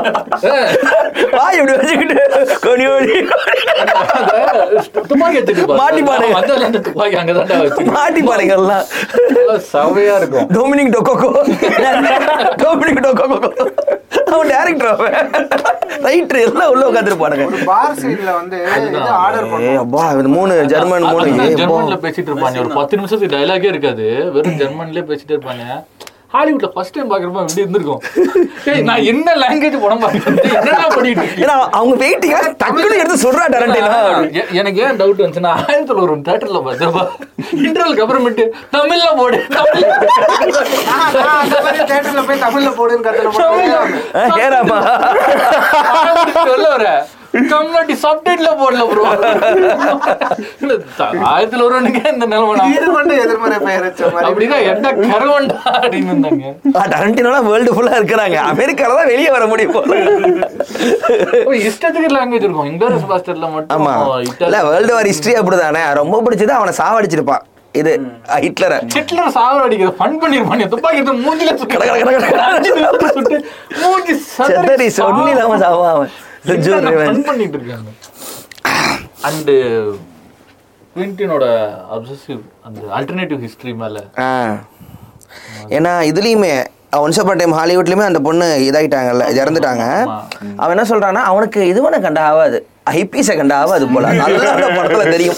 போன்லயே போட்டு மண்டைய போட்டு புலம்பா ஏன்னா ஹாலிவுட்டோட அந்த கோல்டன் டைம் வந்து அந்த மர்டரோட தான் அப்படியே ஸ்டாப் ஆகுதுங்கிறார். அதுக்கப்புறம் டோட்டலா இண்டஸ்ட்ரியே மாறுது. அந்த டெத்து வந்து இங்க எல்லாருக்குமே எங்களுக்கு ஷாக் எங்களுக்கு.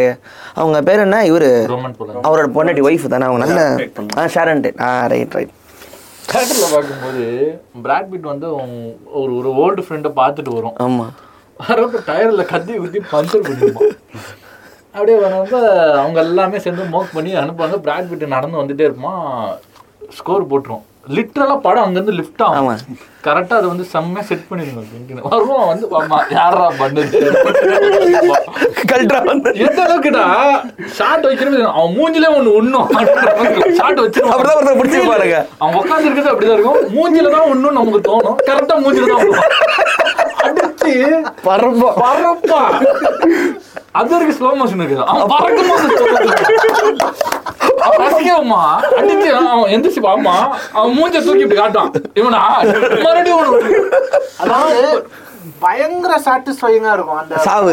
லாஸ்ட் ஃபைட் ஒரு சண்டை ஒன்று போடுவான். போனு போனு போனுல அடிப்பா மண்டைய. எனக்கு அது கிளைமேக்ஸ் ஃபைட்ல எனக்கு ரொம்ப பிடிச்ச இடம் எதுனா டிக்கேபரி எதுவுமே கேட்காம பெரிய ஆக்டர் அவன். நெக்ஸ்ட் படத்தை அவன் வில்ல ஜாங்கோல முன்னாடி உட்காந்துக்கிட்டு நெருப்பு எடுத்துக்கிட்டு இன்செக்யூர் ஆர்டிஸ்டா உட்காந்துருப்பான் பாதிரி எடுத்துட்டு உள்ள போவான். நான் ஏதோ பயந்து ஓட்டவங்கள ஆனா டார்ச் எடுத்துட்டு சிரிக்கிற சத்தம் போட்டு சிரிக்கிறேன் படத்தை மட்டும் தான் சாவப்ப சிரிப்பீங்க எல்லாரும் இது எனக்கு வந்து கில்பில் படம் எனக்கு இந்த மாதிரி வயலன்ஸை காட்டலான்றதை செலிப்ரேட் பண்ணலாம் செலிப்ரேட் என்ன வேணா வச்சுக்கோங்க நான் வந்து ஃபர்ஸ்ட் பார்த்த படம் வந்து குவிண்டின் வந்து கில்பில் எனக்கு வந்து கில்பில் நல்லா இருக்கும் அப்படின்னு தெரியும். குவிண்டின்லாம் யாருன்னுலாம் தெரியாது. படம் பார்க்குறேன். படம் பார்க்குறேன் எடுத்தோடனே பிளாக் அண்ட் ஒயிட்ல ஓப்பன் பண்ணுறாங்க ஷார்ட்டு டப்புனா தலை செதறிடுச்சு. உமாதும் பண்ணுது. அதுக்கப்புறம் ஒரு படம் போகுது. என்னடா சாவடிச்சுட்டு படம் சொல்லிட்டு இருக்காங்கன்னு சொல்லிட்டு ரொம்ப போயிட்டே இருக்கு நல்லா போயிட்டே இருக்கு. வயலன்ஸ் சரியான வயலன்ஸ் அப்படியே போயிட்டு இருக்கு கிளைமேக்ஸ் கிட்ட ஒரு ஒரு அஞ்சு பத்து நிமிஷத்துக்கு பிளாக் அண்ட் ஒயிட்ல ஒரு நூறு பேர் கிட்ட அறுத்து போட்டுட்டு இருக்கு அப்ப கொஞ்சம் இந்த அம்மா துண்டு அப்படி பிடிச்சு பார்த்து கத்தை டிங் டிங் டிங் வெடக்ஸ்லே போட்டு வெடக்ஸ்லே அடிக்கும். அவ்வளோ சீரியஸான மேட்டர்ல வீட்டுக்கு போய் படிப்போம். அந்த ஒரு சீன் அந்த அந்த ஒரு சீக்வன்ஸ் அங்க விழுந்தது குவிண்டினுக்கு யாரா அந்த மனுஷன்? அதோட அந்த இதுல வந்து இந்த செகண்ட் ஃபர்ஸ்ட் சீன் நினைக்கிறேன். ஒரு பொண்ணு ஒரு பொம்பளை போய் கொல்ல போவா. ஃபர்ஸ்ட் ஃபர்ஸ்ட் அவ கொல்ல போவா. ரெண்டு பேர் நின்னுட்டு இருப்பாங்க. ஸ்கூல் பஸ் வரும். குழந்தை இறங்கி வரும், குழந்தை ஐயோ. செம்ம இடம். அது பாத்துரும் வர நீ வா நான் வெயிட் பண்றேன் அப்படின்னு சொல்லும். வளர்ந்துட்டு வா. நான் வெயிட் பண்றேன். அப்படின்னு சொல்லிட்டு.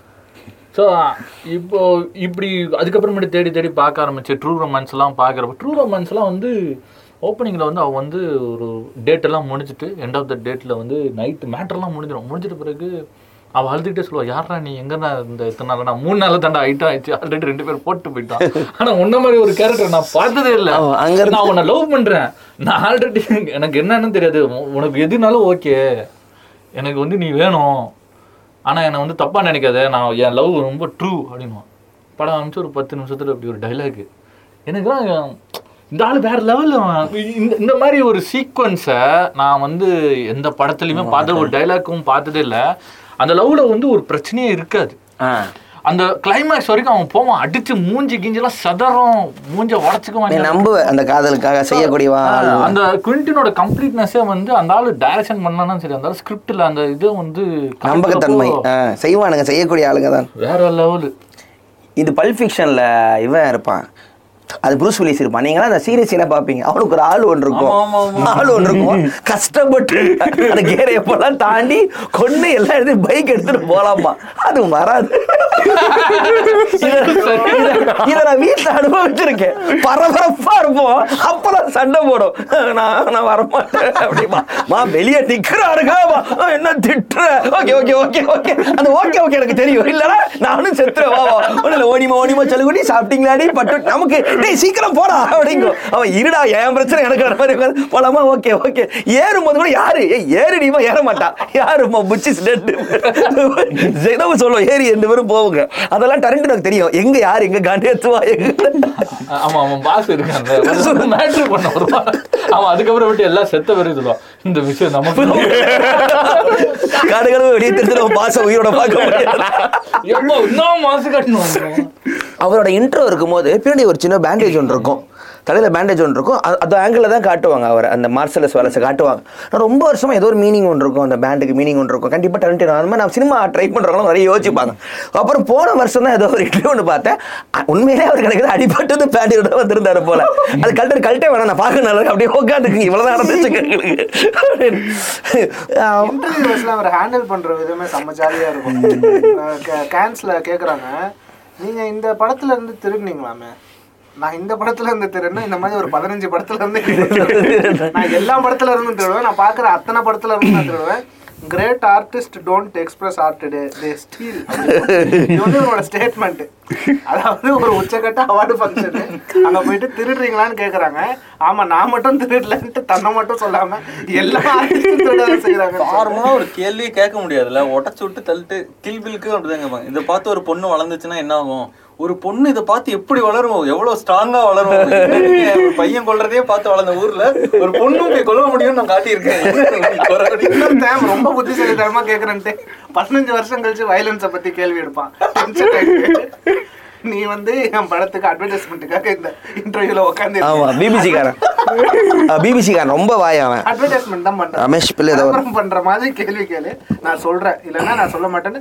அவனும் என்னென்னமோ ட்ரை பண்ணுவான். அவன் படிச்ச மொத்த யூனிவர்சிட்டியில இருந்து எல்லா சிலபஸையும் எடுத்து கேள்வி கேட்பான். இவன் அடங்கவே மாட்டான். I am shutting your butt down அப்படின்னு சூத்த முடிது அப்புறம் புரிஞ்சு நான் சொல்ல போறது இல்ல அதனால முடிஞ்சு போச்சு. நானு குவிண்டின் வந்து ஏகப்பட்ட இன்டர்வியூ யூடியூப்ல இருக்கு. ஆனா எனக்கு ரொம்ப பிடிச்ச வீடியோ வந்து குவிண்டின் வந்து ஒரு கஃபேல போய் ஒரு சோடாவோ என்னமோ வாங்கிட்டு வரும். கஃபே வாங்கிட்டு வரும். அது வந்து கேமரால எடுத்துட்டு துரத்திக்கிட்டே இருக்க. அவன் வந்து நான் அவனை எடுக்கிற குவிண்டின் அப்படிடுவான் சரி எனக்கு எல்லாம் பிடிக்காது. கொள்கை கிளம்புன்னு சொல்லுவான். மரியாதைக்கு அவன் கேட்க மாட்டான் நான் எடுத்துட்டு எவ்வளவு பெரிய டேரக்டர் நீ எவ்வளவு மரியாதை எல்லாம் பேசுவேன் நான் அப்படிதான் நான் கேமரா தட்டி விட்டுருவான்ல ரொம்ப பிடிச்ச வீடியோ அதுதான். அடிக்கடி அதை பார்த்து மோட்டிவேட் ஆகும் ஆமாண்டா அப்படிதான் ஆட்டிடியூடா இருக்கும். இது ஷாரன் டேட் கேரக்டர் வந்துட்டு நீங்க இது பண்ணல விமனை வந்துட்டு இது பண்றீங்க அப்படின்னு சொல்லிட்டு கம்மியான அந்த- அந்த கேரக்டருக்கே நீங்க. இம்பார்ட்டன்ஸ் கொடுக்கல சரியாவே எழுதல அப்படின்னு போட்டு ஏதோ ஏதோ ஒரு இன்டர்வியூல கேட்பாங்க. அவளே பயந்துருவா கொஞ்சம் செவனேன்னு நல்ல ரோல் கொடுத்துருக்காங்க குறுக்க வந்துடாத குரங்கு அப்படின்னு. அந்த மாதிரி உள்ள கிளி கிளின்னு கிழிச்சிரும். அவன் செம்ம தெளிவா பேசுவான். லைக் இந்த கேரக்டர் இது ஏன் இந்த இந்த படத்துக்கு நான் ஏன் அப்படி எழுதணும்? அப்படின்றத ஃபர்ஸ்ட் கேள்வி கேட்பான். இந்த ஆளு வந்து சினிமாக்கு வர்றதுக்கு முன்னாடி எப்படி ஒரு ஃபெயிலியர் ஆக்டரோ அந்த மாதிரி பயங்கரமா கிரிட்டிக்ஸ் எழுதி இருக்க ஒரு ஆளு. ம். ஆர்டிக்கல் ஆர்டிக்கலா எல்லா படத்துக்குமே கிரிட்டிக்ஸ் எழுதுறாரு. இப்போ வரைக்குமே டாரண்டினோட எந்த இன்டர்வியூ போட்டாலும் ஏன் ஜாலியா இருக்கும்னா எப்பயாவது எல்லா இன்டர்வியூலையும் ஏதாவது ஒரு படத்தை பத்தி பேசிட்டு இருப்பாரு. ஏதாவது ஒரு பழைய டேரக்டரை பத்தி பேசிட்டு இருப்பாரு. அவர் ரசிச்ச படத்தை பத்தி பேசிட்டு இருப்பாரு. அவர் அவ்வளோ ஸ்குவாசிசி படம் ஒரு வந்து படம் இருக்கும் ஸ்குவாசிசி வந்து ஏதோ ஒரு படம் பார்த்தேன். அது ரவுண்ட் டேபிள் இருக்கும். பேசிட்டு இருக்கப்ப கேஷுவலாக சொல்லுவோம் அது என்னமோ படம் அப்படின்னா கிண்டி டக்குன்னு சொல்லுவோம் இந்த படம் தானே? அப்படி ஆமா ஆமா. ஆமா இன்னும் ரொம்ப சூப்பரான விஷயம்னா கேட்கறது வேற யாரோ ஹாலிவுட் டைரக்டரா இருந்தா பரவாயில்ல. ஸ்கார்செசி வந்து இந்த ஆளு எப்படி படம் பார்ப்பதோ அதே மாதிரி ஹாலிவுட்ல படம் பேரு ஒண்ணு ஸ்கார்செசி ஒண்ணு இந்த ஆளு இந்த இவங்க நீங்க விட்டுட்டீங்க அந்த.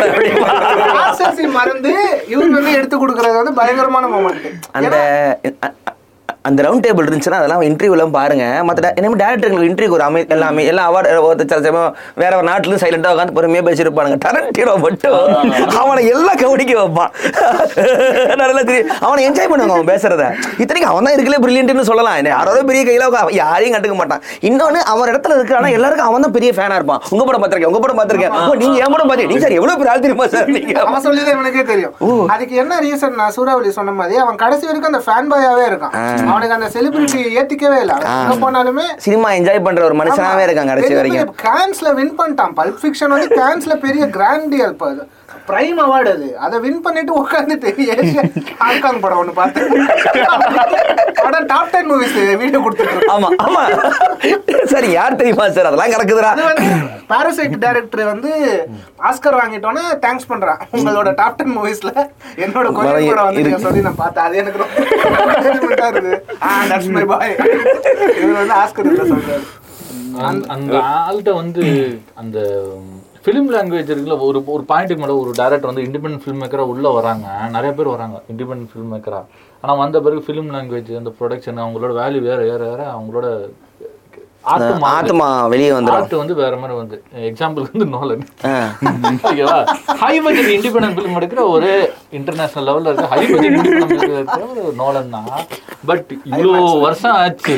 குவிண்டின் வந்து நான் இப்படி தான் எடுப்பேன் என் செட்டப் இதுதான்.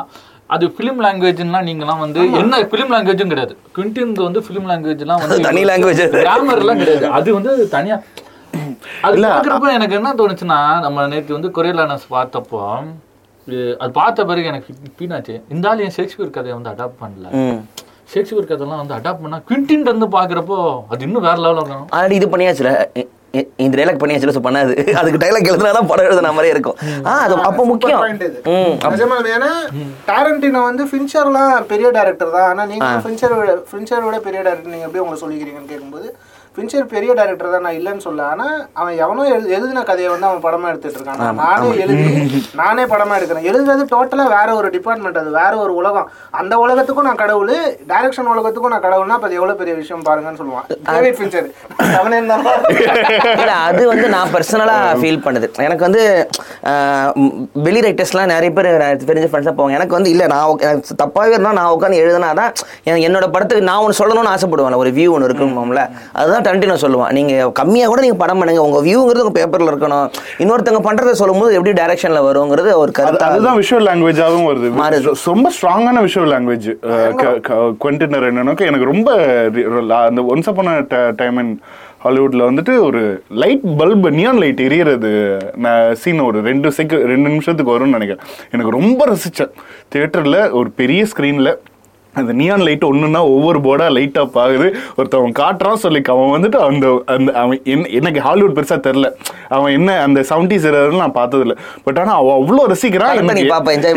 என்ன என்ன உள்ள கூட்டு போயிட்டா. ஓகே இந்த நியான் போர்டு இவ்வளோ இருக்கா இவ்வளோ இருக்கா அப்படின்றது லைக் நியான் போர்ட்ஸ் வந்துட்டு இப்போ நிறைய சைனேஜஸ் அந்த இதுல எல்லாம் மாறிடுச்சு. நம்ம டைம்லயே சொல்லி ரீசென்ட்லயே பட் ஆனா அது அந்த டைம்க்கான அந்த எலிமெண்ட் மட்டும் தான் நம்மளுக்கு அது மட்டும் தான் நாலேஜ் கீ அந்த நாலேஜ் கீயை வச்சுட்டு அவன் வந்துட்டு ஒரு பெரிய ஒரு ரெண்டு நிமிஷம் சீக்வன்ஸை செட் பண்ணிட்டு விட்டுறான் அப்படின்றது செம இது செம லாங்குவேஜ் அது வந்துட்டு ரைட்டிங்ல தான் வரும். அவன் வந்துட்டு யோசிச்சிருப்பான் சொல்லி இது வந்துட்டு இந்த கதை இப்படி இருக்கும் இதுதான் நான் வெளி வெளிக்கொணர நினைக்கிறேன் அப்படின்றத வந்துட்டு அவன் தீர்மானிச்சிட்டான். அதுல வந்துட்டு செம ஒர்க் பண்ணிட்டான். அது அது அவன் அவ்வளோ ரைட் ப்ராப்பரா ரைட்டிங் எழுதுறதுனால தான் அவர் சொன்ன அந்த லாங் ஷாட்ல கால்ல காட்டுற அந்த அந்த விஷுவல் லாங்குவேஜே வெளில வருது அப்படின்னு. ஏன்னா அதுல இருந்து உன்னால எஸ்கேப்பே ஆக முடியாது. இப்ப நம்ம குப்ரிக்கை பத்தி பேசணும் குப்ரிக்கு விஷுவலா வந்து ஃப்ரேம் வைக்கிறது இது பண்றதெல்லாம் ஏஸ்தட்டிக்கா செதுக்குறாருன்னா நான் பேசுறோம். அந்த மாதிரி செதுக்குறது ஒண்ணு. அது நீ வந்து உனக்கான சாய்ஸ் அது. ஆனா இப்ப ஆல்ஃபடிஸ்காக்கெல்லாம் பார்க்கும்போது படம் ஃபுல்லா த்ரில்லு மிஸ்ட்ரிங்கிற ஜானரை ஹேண்டில் பண்ணும்போது உன்னால எங்கேயுமே கேப் விட முடியாது. ஏன்னா கேப் விட்டனா த்ரில்லு போயிடும். அப்ப ஆல்ஃபடிஸ்காக்கெல்லாம் என்ன பண்றாருன்னா ஒரே மாதிரி தான் இருக்கும். ஆமா. ஆட்டோமேட்டிக்கா அவர் வந்து த்ரில் இருந்துகிட்டே இருக்கணும்னா ஆட்டோமேட்டிக்கா எல்லா ஷாட்டுமே நீ செதுக்கணும். இந்த ஷாட் இங்க ரெண்டு ரெண்டு செகண்ட் வரணும்னா த்ரில் போகுதுன்னா வரக்கூடாது. த்ரில் இருக்கணும்னா வரணும். அது அவர் அது எஸ்கேப் ஆக முடியாது. அப்படிப்பட்ட ஆல்ஃபர்ட் ஹிச்காக்கை வந்து பெரிய ஸ்டோரி டெல்லர்னு நான் நினைச்சிட்டு இருந்தேன். இவர் வந்து ஆல்ஃபர்ட் ஹிச்காக்கை விட பெரிய ஸ்டோரி டெல்லர் ஒருத்தர் இருக்காரு. அவர் வந்து ஹாவர்ட் ஹாக்ஸு. அவரோட எல்லா படமுமே செம்மையா இருக்கும். Greatest storyteller ever lived in ஹிஸ்ட்ரின்ட்டு அவர் சொல்றாரு. அப்புறம் போய் ஹாவர்ட் ஹாக்ஸை போய் பார்க்குறேன். அவர் அதை விட பயங்கரமாக கதை சொல்றாரு. அப்போ இந்த அளவுக்கு வந்து ஸ்டோரி டெல்லிங்கை கவனிக்கிறவங்க இருக்காங்க இல்லையா? அவங்களோட படம்லாம் பார்க்கும்போது இப்போ டேரண்டினோவோட இவன் சொன்ன ஷாட்டு எல்லா ஷாட்டுமே இப்போ ரிசர்வாய் டாக்ஸ் நீ எடுத்தினா கூட ஒரு ஸ்லோ மோஷன் எங்க யூஸ் பண்ணோம்? கான்வர்சேஷன் ஃபுல்லா பேசிக்கிட்டே இருப்பாங்க. ரவுண்ட் ட்ராலில போயிட்டே இருக்கும். எல்லாருக்குமே க்ளோஸ் ஷாட்ஸ் போயிட்டே இருக்கும். பேசிக்கிட்டே இருப்பாங்க. அதுல டிப்பு கொடுக்கறத பத்தி ஒரு பாலிடிக்ஸ் பேசுவாங்க. பாஸ் வெளியே போயிருப்பாரு. பாய்ஸ் பாஸ் போயிட்டு வந்தோடனே டிப்ஸ் வச்சு வச்சுட்டீங்களா எல்லாரும் அப்படின்னு கேட்பாங்க. அவன் வைக்கல அவன் ஏன் பெரிய அரசியல் நம்ம ஒரு பொலிட்டிக்கல் டிஸ்கஷன் இங்க நடக்குதுன்னு நம்ம பார்த்துட்டு இருப்போம். அப்போ வந்துட்டு ஏன் வைக்கல அப்படின்னா இல்ல அவனுக்கு இந்த டிப்ஸ் வைக்கிற அரசியல்ல இருந்து அவன் விலகி நிக்கிறானா. சூத்த முடிட்டு வைடா அப்படின்னு அப்படின்னு சொல்லிட்டு மியூசிக் பாட்டை போட்டுட்டு ஸ்லோ மோஷன்ல பேக்ரவுண்ட் அப்ப அங்க ஸ்லோ மோஷன் எங்க யூஸ் பண்ணோம்? எங்க வந்து கான்வர்சேஷனுக்கு என்ன ஷாட் யூஸ் பண்ணணும்ட்டு அடுத்தடுத்து போவோம். ரிசர்வ் டாக்ஸ்ல வந்து இது இது ஷார்ட்ஸ் ஸ்க்ரீன் பிளேலையும் வந்து அந்தர் பண்ணுவாங்க. எப்படின்னா இப்போ சிட்டி ஆஃப் ஃபயர்னு சொல்லிட்டு ஒரு ஹாங்காங் படம். அதில் வந்து ஒரு ஜுவல்லரி ஷாப்பை திருடுறது தான் கதை. ஜுவல்லரி ஷாப்பை திருடுவாங்க. திருடு திருடும் போது புல்லட் ஷாட் வயிற்றுல போட்டுரும். அப்புறம் அந்த டீம் வந்து அதில் ஒரு ஃப்ரெண்ட்ஸை தூக்கிட்டு ஒரு போகும் கதை. இப்போ அந்த படத்தை இவன் வந்து இன்ஃப்ளூயன்ஸ் அந்த படத்தோட கதை சொல்லிட்டு இருக்கு சிவடாக்ஸ் கதை சொல்லல. அந்த படத்தோட. சிட்டியா. கேளு கேளு. அந்த படத்தை ரீமேக் பண்ணி இவன் எடுக்கிறான். இப்போ இவன் என்ன இது பண்றான்? காப்பி கிடையாது. இப்போ இவன் என்ன பண்றான்னா அந்த சிட்டி ஆஃப் ஃபயர்ல எப்படி ஜுவல்லரி ஷாப்பை திருடுறாங்களோ ஜுவல்லரி ஷாப்பை திருடுறத பத்தி பேசுறத வந்து ஒரு ஒரு சீக்வன்ஸா வைக்கிறான். அதுக்கப்புறம் அந்த ஜுவல்லரி ஷாப்ல எப்படி திருடுறாங்கங்கிறது வைக்கவே இல்லை. திருடி திருடும் போது புல்லட் ஷாட் பட்டுருச்சு அதுக்கப்புறம் கார்ல டிராவல் பண்றாங்க இப்போ இது ரெண்டு தான் அந்த சீக்வன்ஸ் படம் பார்த்துட்டு அந்த படத்துல பின்னாடி என்னெல்லாம் ஆயிருக்குமோ அது ரிசர்வ் டாக்ஸ் இப்போ நீ இப்போ இப்போ இப்போ இப்போ மக்களுக்கு ஞாபகம் இருக்குது ரிசர்வ் டாக்ஸ் ஞாபகம் இருக்கு. சிட்டி ஆஃப் ஃபேர் யாருக்கு தெரியாது. அதுதான் ட்ரெண்ட் ரொம்ப ட்ரிபியூட் நான் சொல்றேன். இப்போ வந்துட்டு குவென்டின் டெரண்டினோ இது புனேவாக்கத்தை எப்படி ஹேண்டில் பண்ணாரு அப்படின்னு நம்ம கேட்கல என்ன சொன்னா. புனே புனேவாக்கம் சொல்லி ஒரு ஒரு ஃபிக்ஷனைஸ் பண்றோம். ஒரு ஒரு ஸ்டோரிய ஒரு இப்போ அ- அ-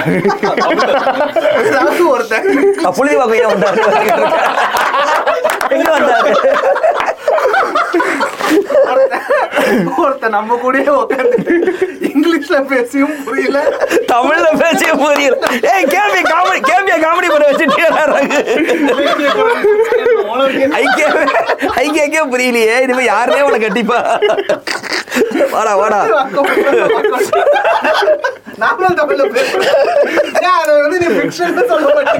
இல்ல இது ஃபிக்ஷன் இல்ல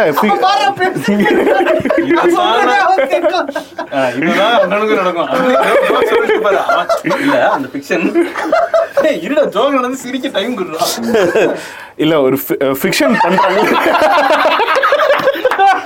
என்னால முடியலன்னா நானும் கண்ட்ரோல் பண்றேன் ஓகேவா சொல்லு சொல்லு. ஃபிக்ஷன் இல்ல இது இப்போ ஃபிக்ஷனை ப்ரெசென்ட் பண்றாங்கல்ல. சோ இது ஒரு ஸ்கிரீன்ல தான் ப்ரெசென்ட் பண்றாங்க. அதுக்கெல்லாம் இது இருக்கு. நம்ம அவர் கூட சொன்னாரு விஷுவல் லாங்குவேஜ் இல்ல அப்படின்றது. ஆனா ஃபிக்ஷனை வந்துட்டு அவர் செம்மையா ரீவிசிட் பண்ணிட்டு ப்ரெசென்ட் பண்ணிட்டே இருக்காரு. நான் அவர் அவர் re- அஹ், இது நான் ஒன்றும் புதுசா பண்ணல. நான் வந்துட்டு பெரிய கிராண்ட் ஸ்கேல் மாத்தல. எதுவுமே அதுல உன்னோட பிளேன் ஆஃப் இன்டர்பிரிட்டேஷன் அப்படியே தான் இருக்க போகுது. ஆனா என்னோட ப்ரெசன்டேஷனை பாரு சூப்பராக பாரு ஜாலியாக என்ஜாய் பண்ணு அப்படின்ற ஒரு சம இது இருக்கும். லைக் அது அது யாருமே வந்துட்டு ஏன்னா ஏ- அதில் தான் வந்துட்டு அந்த ஃபிக்ஷன் பீக் ஆகிற இடம் தான் அந்த டிஸ்கஷனே ஒரு காமன் நேரம் இருபது நிமிஷம் ஒரு ஐஸ்ட்டுக்கு இதுக்கு ப்ரிப்பேர் பண்ணுறதுக்கு முன்னாடி ஒருத்தன் பேசிகிட்டு இருப்பானுங்க இதெல்லாம் பண்ணுறானுங்க அது அதில் வந்துட்டு அவங்க இது ஹேஸ்ட் ரிலேட்டடாக பேசணும் அப்படின்லாம் இல்லை. ஆனால் நான் ஹேண்டில் பண்ணுற ஃபிக்ஷனை பாரு அப்படின்றது தான் ஒரு like throwing the money on the table like இந்தா உன் காசு எடுத்துக்கோ அப்படின்ற மாதிரி ஒரு சீன் மா சீன் அது சீரியஸா பேசிட்டு இருப்பானுங்க. அதுல ஒரு பயங்கரமா ஒரு காமெடி வரும். அதாவது திடீர்னு எல்லாருக்கும் கலர் கொடுப்பான். அது நீ வந்து ஒயிட் நீ வந்து எல்லோ ஒருத்தனுக்கு பிங்க் போகும் நான் எனக்கு. எனக்கே அந்த கலர் அப்படிமா வேற கலர் கொடுக்கலாமா? அவன் ஏதோ இன்னொருத்த சொல்லுவான். அவன் ஏதோ ஒரு கலர் கொடுக்குறான். வச்சுக்க வேண்டாம். உனக்கு பிங்க் கொடுத்தேன்.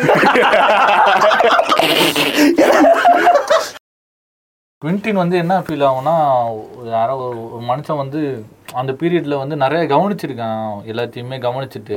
ஃப்ரம் பர்த்டே வந்து அவங்க அம்மா பிரசவமே தியேட்டர்ல தான் பார்த்துருக்கும் போல. அப்சர்வ் பண்ணி Literally, அவங்க அம்மா பிரெக்னெண்டா இருக்கும்போது தேட்டர்ல படம் பார்த்துட்டு இருந்திருக்காங்க. இல்ல இது நான் சொல்றீங்க. சீரியஸாவே இது ஒரு பயங்கரமா அப்சர்வ் பண்ணிட்டு அது இருக்கும்போது இல்ல பண்ணல. அது சொல்ல நான் ஜென்ரலா சொல்றேன்.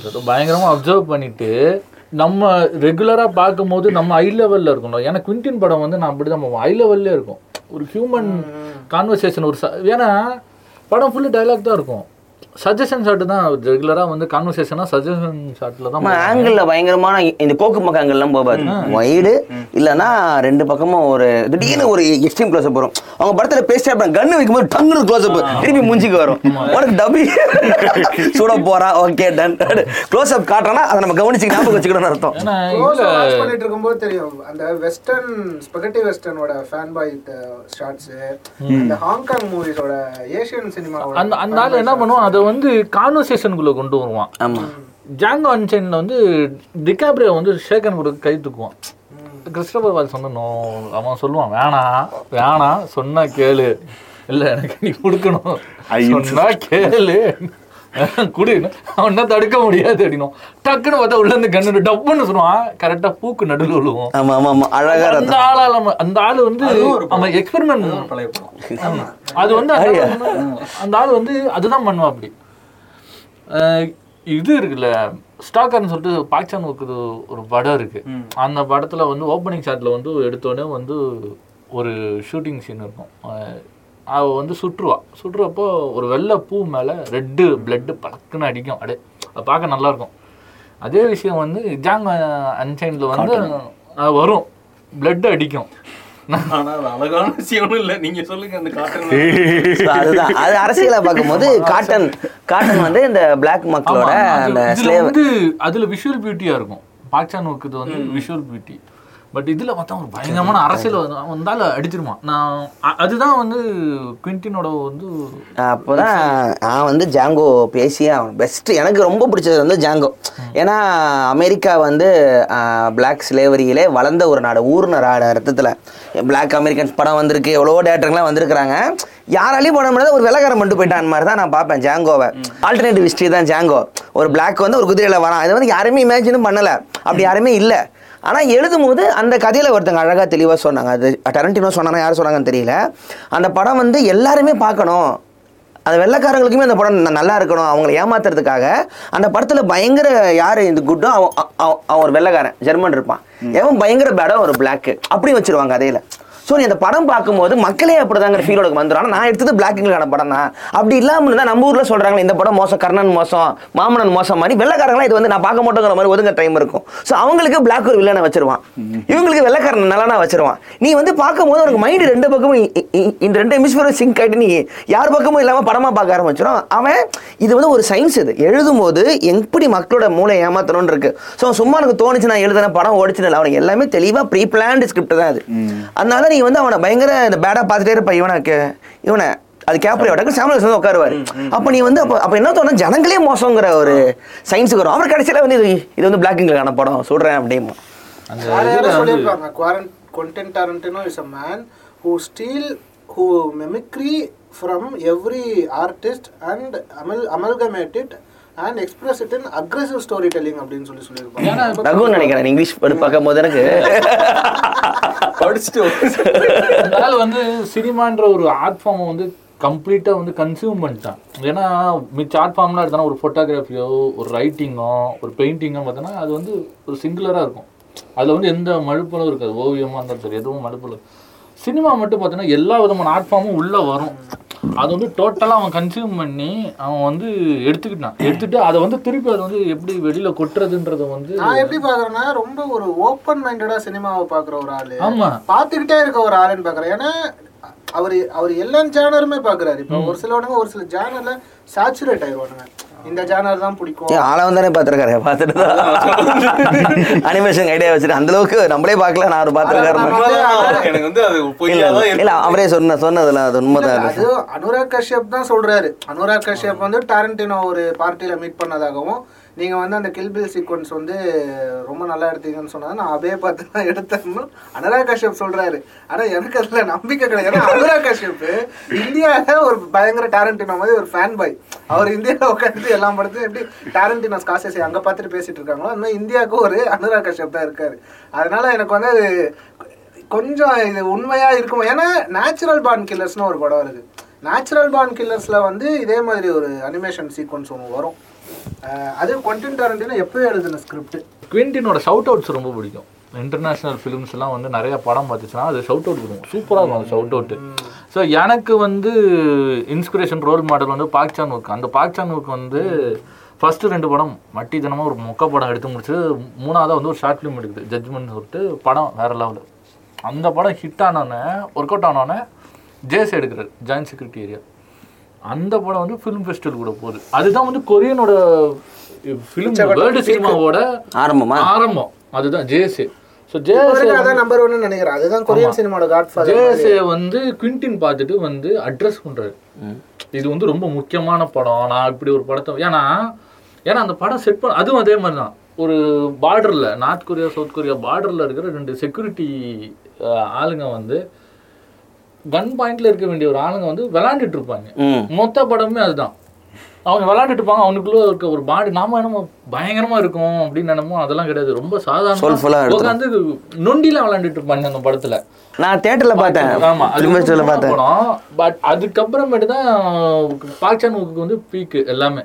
அந்த லிஸ்ட்ல தான் பாங் ஜான் ஹூவோட ரெண்டு படத்தையும் இன்ட்ரடியூஸ் பண்றாரு. ஹாஸ்டையும் மெமரிஸ் ஆஃப் மர்டரையும் அந்த லிஸ்ட்ல தான் அவர் இன்ட்ரடியூஸ் பண்றாரு. அண்ட் பாக்சான் ஊருக்கு வந்து இவர் ஹாலிவுட்டுக்கு இன்ட்ரடியூஸ் பண்ணி ஸ்டாக்கர் எடுக்கிறாரு பாக்சான் ஊருக்கு வந்து இங்க ஹாலிவுட்ல வந்து ஒரு படம் எடுக்கிறாரு.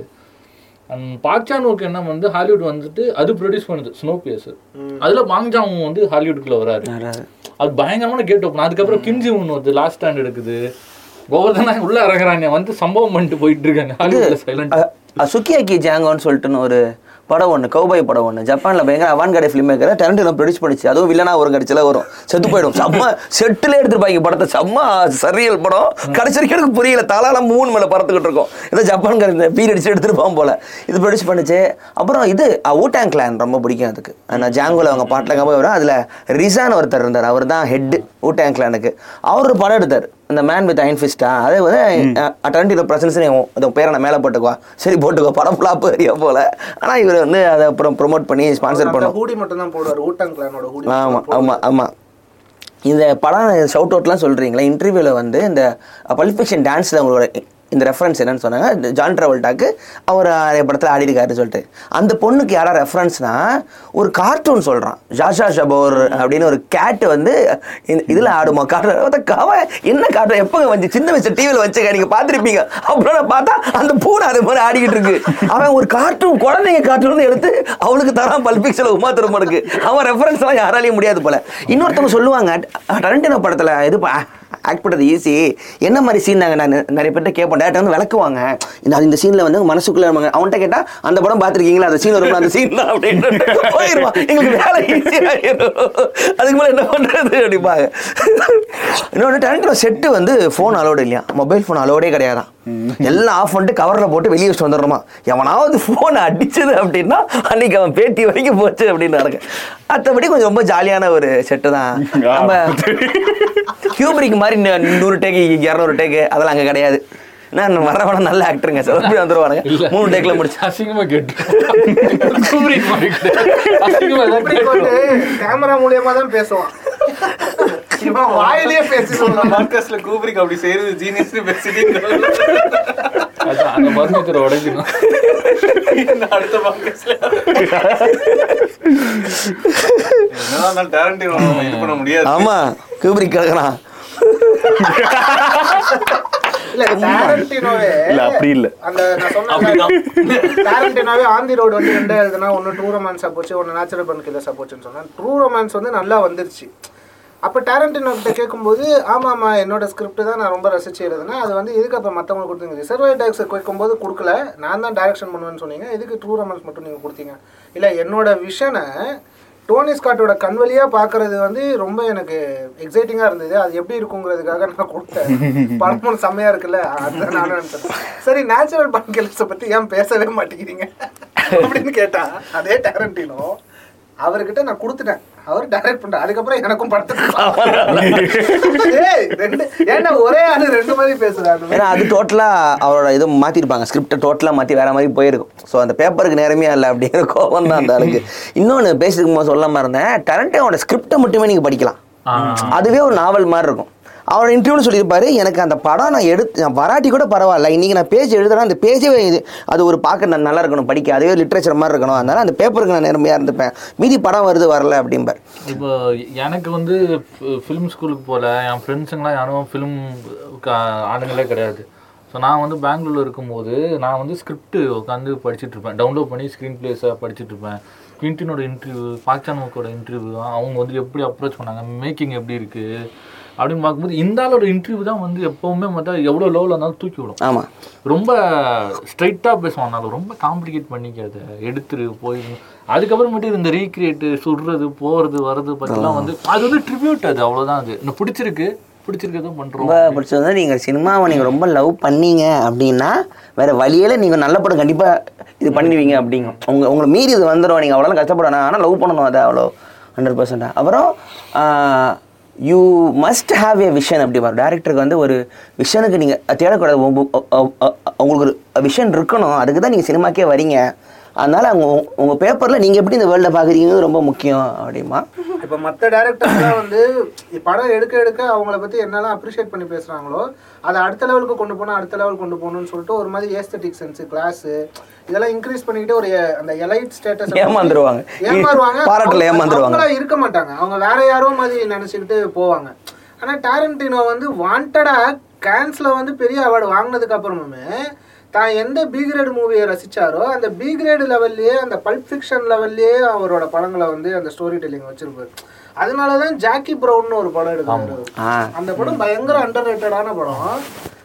இத்தனைக்கும் ஒரு ஒரு ஒரு ஒரு பல்ப் ஃபிக்ஷன் எப்படி காட்ஃபாதர் வந்து ஒரு பல்ப் ஃபிக்ஷன் நாவல்ல இருந்து எடு- எடுத்து ஒரு கிளாஸாக மாறிச்சோ? ராபர்ட் நீனர் பேபிட் அசிங்கமாக பண்ணால சொல்லி குச்சா இருக்கும் அதில் பிராட் பீட்டோட ரோல் தான் பிக் லோபோஸ்கியோட டியூட ரோலோட இது இது இன்ஸ்பிரேஷனாக நான் கோயம்பேஸோட இன்டர்வியூ படித்தேன் அதில் வந்து என்னென்னமோ கன் எடுத்துல வருவாங்க அவன் பாட்டு ஒருத்தன் கூலாக ஒருத்தன் உட்காந்து குடிச்சிட்டு இருப்பான். அதுதான் எனக்கு டியூடோட இன்ஸ்பிரேஷனாக இருந்துச்சு. நல்ல வேலை சொன்னீங்க அவங்க வந்துச்சு அது அதுலேயும் ஹிப்பி நான் டரட்டி இந்த ஜாக்கி ப்ரௌன் வந்து ரம் பஞ்சுன்னு சொல்லிட்டு ஒரு நாவல். பயங்கரமான ஒரு நாவல். படமுமே சூப்பரா இருக்கும். அந்த படம் ஏன் வந்து ஃபேமஸ் ஆகல? ஏன் வந்து அது வந்து அது ஏன் அது பயங்கர கான்வர்சேஷனாக இருக்கும் அந்த படம். நான் சொல்கிறேன் நான் சொல்கிறேன் அதுதான் பார்த்தேன். எல்லா படமும் இல்லை இல்லை நான் சொல்கிறேன் அதை படிச்சிருந்தேன். அந்த நாவலோட ரைட்டர் எல்மர் இது லியனர்ட்னு சொல்லிட்டு பெரிய ஆத்தர் அவர். அவர் நாவல் படித்து தான் டைலாக் எப்படி எழுதணுங்கிறது நான் வந்து இது கற்றுக்கிட்டேன் அப்படின்னா டெரண்டினோ. அதுக்கு அதுக்காக தான் தெரிஞ்சே நான் ஜாக்கி ப்ரோன் எடுத்தேன். என்னோட ஃபிலிமோகிராஃபியில் ஒரு நாவலை படமாக எடுக்கணும் ஐடியாலே இருந்துச்சு. தெரிஞ்சு தான் எடுத்தேன். எனக்கு சுமாராக தான் உடனே எனக்கு தெரியும். அவரோட அவரோட நாவலை ஒரு படமாக நான் பார்த்துடணுங்கிறது தான்.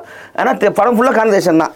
ஸோ அவர் எல்மர் லியனர்டு வந்து எப்படின்னா நிஜத்தில் ஜனங்க எப்படி பேசுவாங்களோ அதை நேரில் பார்க்குற மாதிரியே இருக்குமா நாவலில். நான் உட்காந்து ஃபுல்லாக கவனிப்பேன். அவர் அம்மா இப்படி பேசுவான் ஹோட்டலில் வேலை படிப்பு எப்படி கோவப்படுவான்.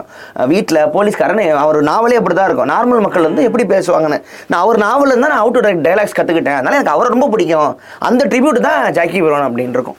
அதில் அவங்க இருப்பாங்க. இந்த பாம் கிரியர்னு ஒருத்தங்க இருப்பாங்க. அவங்க பிளாக் பிளாக் இது எக்ஸ்பிளேஷனில் பெரிய ஸ்டார் அவங்க. அதாவது இப்போ நம்ம ஒரு மோகன் மாதிரி எயிட்டிஸில் பயங்கர ஃபேமஸ் பிளாக் சைடில் வந்து நல்ல ஃபேமஸ் இவன் அதுக்கப்புறம் மார்க்கெட் அவுட் ஆகுங்க படம் நடிக்கிறத இவன் வந்து கூப்பிட்றான். இவன் நினைச்சா சும்மா இங்கே யாரோ ஒருத்தன் கலாய்க்க கூப்பிட்றான் சொல்லிட்டு வீட்டுக்கு போனால் வீட்டில் ஃபுல்லாக அவரோட ஃபுல் போஸ்டர் வந்திருக்கு போல. அப்புறமா சரி நம்ம வந்து உள்ளே வரங்கிறதுக்காக இதெல்லாம் சும்மா பண்ணியிருக்கான் போனா எத்தா உண்மையிலே அவன் என் ஃபேனு அப்புறம் தெரிஞ்சது. என் வீடு ஃபுல்லாக அவன் போஸ்டர் தான் ஒட்டி வச்சிருக்கான். பார்த்தா அவ்வளோ இந்த அம்மாக்கு தெரியல அவ்வளோ பெரிய டேரக்டர் சொல்லிட்டு. அது கூட ஜாக்கி பிளன் பண்ண ஒத்துக்கிட்டேன் அது சாமுel ஜாக்சன் முடியலாம் ஸ்ட்ரைட்டிங் பண்ணி செம இருப்பான் ராபர்ட் டினிரோ கேமியோ பண்ணியிருக்கான் அதில் ராபர்ட் நீரோக்கு படம் ஆரம்பத்துல இருந்து லாஸ்ட் வரைக்கும் தான் என்ன கேரக்டர் பண்ணிட்டு இருக்கோனே தெரியாம நடிச்சிட்டு இருக்க மாதிரியே இல்ல இல்ல அது மேட்டர் என்ன தெரியுமா? அவருக்கு பிடிக்கல அந்த படம். ஆமா. அது வந்து கடுப்புல.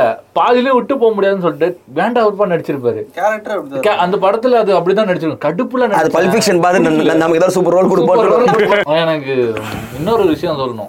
ஏன்னா எல்லா டேரக்டர்ஸுமே ஒரு மு- முறுக்கிக்கிட்டு இருப்பாங்க. மார்டின் ஸ்காசிஸே சீரியஸாவே மார்டின் ஸ்காசிஸே அவ்வளோ படம் எடுத்து பயங்கர சினிமா ஃபேனு எடுத்துக்கிட்டே தான் இருக்காரு படம் மார்டின் ஸ்காசி படம்லாம் நிறைய நல்லா தான் இருக்கும். நல்லா தான் இருக்கும்னு ஏன் சொல்ல வரேன்னா ஒரு டைம்ல படம் பார்த்துட்டே இருக்கும்போது என்ன குமார் முறுக்கிக்கிட்டே இருக்க? அப்படிங்கிற ஒரு ஃபீல் வரும் மார்டின் ஸ்காசிசி படத்துலலாம். எ- ஒரு ஒரு ஒரு இருக்கும் இருக்கும். அவனும் இருக்கும். அது வந்து டாரண்டினோ இதுல இல்ல, இருக்காது, இருக்காது. எப்பயுமே வந்து கூலா தான் இருக்கும். அந்த காமெடி அவன் படத்துல ஒண்ணு இருந்துகிட்டே இருக்கும். ஆனா ஆளே கலாய் தான் அவன்.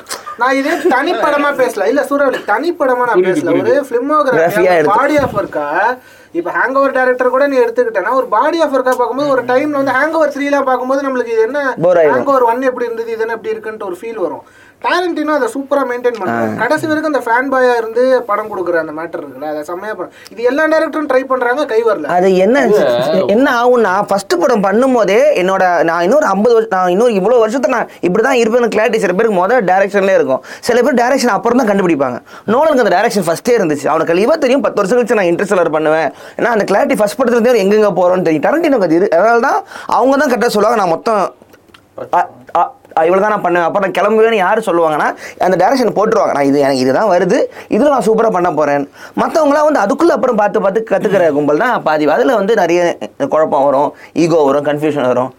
ஆனால் நேற்று கூட கொரியோ நான் பார்த்துட்டு இருக்கும்போது விஜய் சூப்பராக ஒரு மேட்டர் சொன்னுச்சு. ஆம்பிஷியஸ்னு ஒரு வார்த்தை. அதாவது இப்போ நோலன் கிட்டலாம் எங்கே ஆரம்பிக்கிறேன் எங்கே போகிறேன் அப்படின்னு கேட்டால் நோலன் வந்து கடைசி வரைக்கும் படம் தான் எடுத்துகிட்டு இருப்பார். அவர்கிட்ட வந்து பத்து படத்தில் நிறுத்த நிறுத்த நிறுத்த முடியுமா அப்படின்னு கேட்டால் எதுக்கு நான் என்ன மயிருக்கு நான் பத்து படத்தில் நிறுத்தணும்னு கேட்பார். ஏன்னா ஆம்பிஷியஸான ஒரு டேரக்டர் விண்ணிலவ கிட்ட கேட்டால் அதான் சொல்லுவார். ஆனால் டாரண்டினோ பத்து படத்துல நிறுத்துவங்கிறாரு. ஏன்னா அவரோட ஒரு ஹாபியா தான் இதை அவர் பாக்குறாரு அவர் வந்து படங்களை பாக்குறது தான் மெயினா அவர் வச்சிருக்காரு ரெண்டோட இந்த ஃபார்மை மாற்றணுங்கிற ஆசை கிடையாது. ஏதோ ஒன்று புதுசாக பண்ணணும் இல்லை. நீ இது வரைக்கும் பார்த்ததே பெஸ்ட்டே இருந்தா இருக்கணுங்கிறது தான் ஒரு ஃபேன் உருவாக்கி இருக்கான் அந்த ஃபேனுக்கு ஒரு படத்தை பார்க்கணும். அந்த படத்தை யாருமே எடுக்க மாட்டேங்கிறீங்க. நான் எடுக்கிறேன். அதுதான் டாரண்டினோ ஜொடரோஸ்கின்னு ஒருத்தர் இருப்பாரு. அவர்லாம் இனிமே தான் அடுத்த படம் இனிமே தான் கண்டே பிடிக்கணும். ஓ இது படமான ஷூட்டிங் அப்புறம் தான் கண்டுபிடிப்பாரு. நம்ம அதுக்குள்ள போல நம்ம டரண்டினோக்குள்ள போயிட்டு இருக்கோம். அதாவது அவர் எப்படி ஜொடரஸ்க்கு எப்படின்னா அவன்கிட்ட டியூன்னு ஒரு ப்ராஜெக்டை கொடுத்து எடுறானா அது ஏன் எடுக்கலன்னு டாக்குமெண்ட்ரி எடுத்திருக்காங்க நோலன் நோலன் நோலன் என்ன ஆம்பிஷியஸ்ங்கிற பாரு. ஆம்பிஷியஸ் ஆம்பிஷியஸ்னு ரொம்ப ஆம்பிஷியஸா எடுத்து அந்த படத்தை எடுக்க முடியாம அதுக்கு டாக்குமெண்ட்ரி ஏன் எடுக்கல? அது நல்லா ஓடி இருக்கு அவ கேட்ட பட்ஜெட் பயங்கரமான பட்ஜெட் கேட்டிருக்கான் டியூனுக்கு. சரி என்ன படம் எடுத்திருக்கான்? டேரக்டர் பெரிய பார்த்தா Holy Mountain Santa Sangre. Documentary பார்த்துட்டு அந்த இது ஆர்ட் டைரக்டர் அவங்க பேசிட்டு இருக்காங்க. நான் அவங்க பேசுறதுல எல்லாம் ஜோன் அவுட் ஆயிட்டு அவன் மூஞ்சிய பார்த்துட்டு இருக்கேன். என்னடா பாடுபட்டு நீ?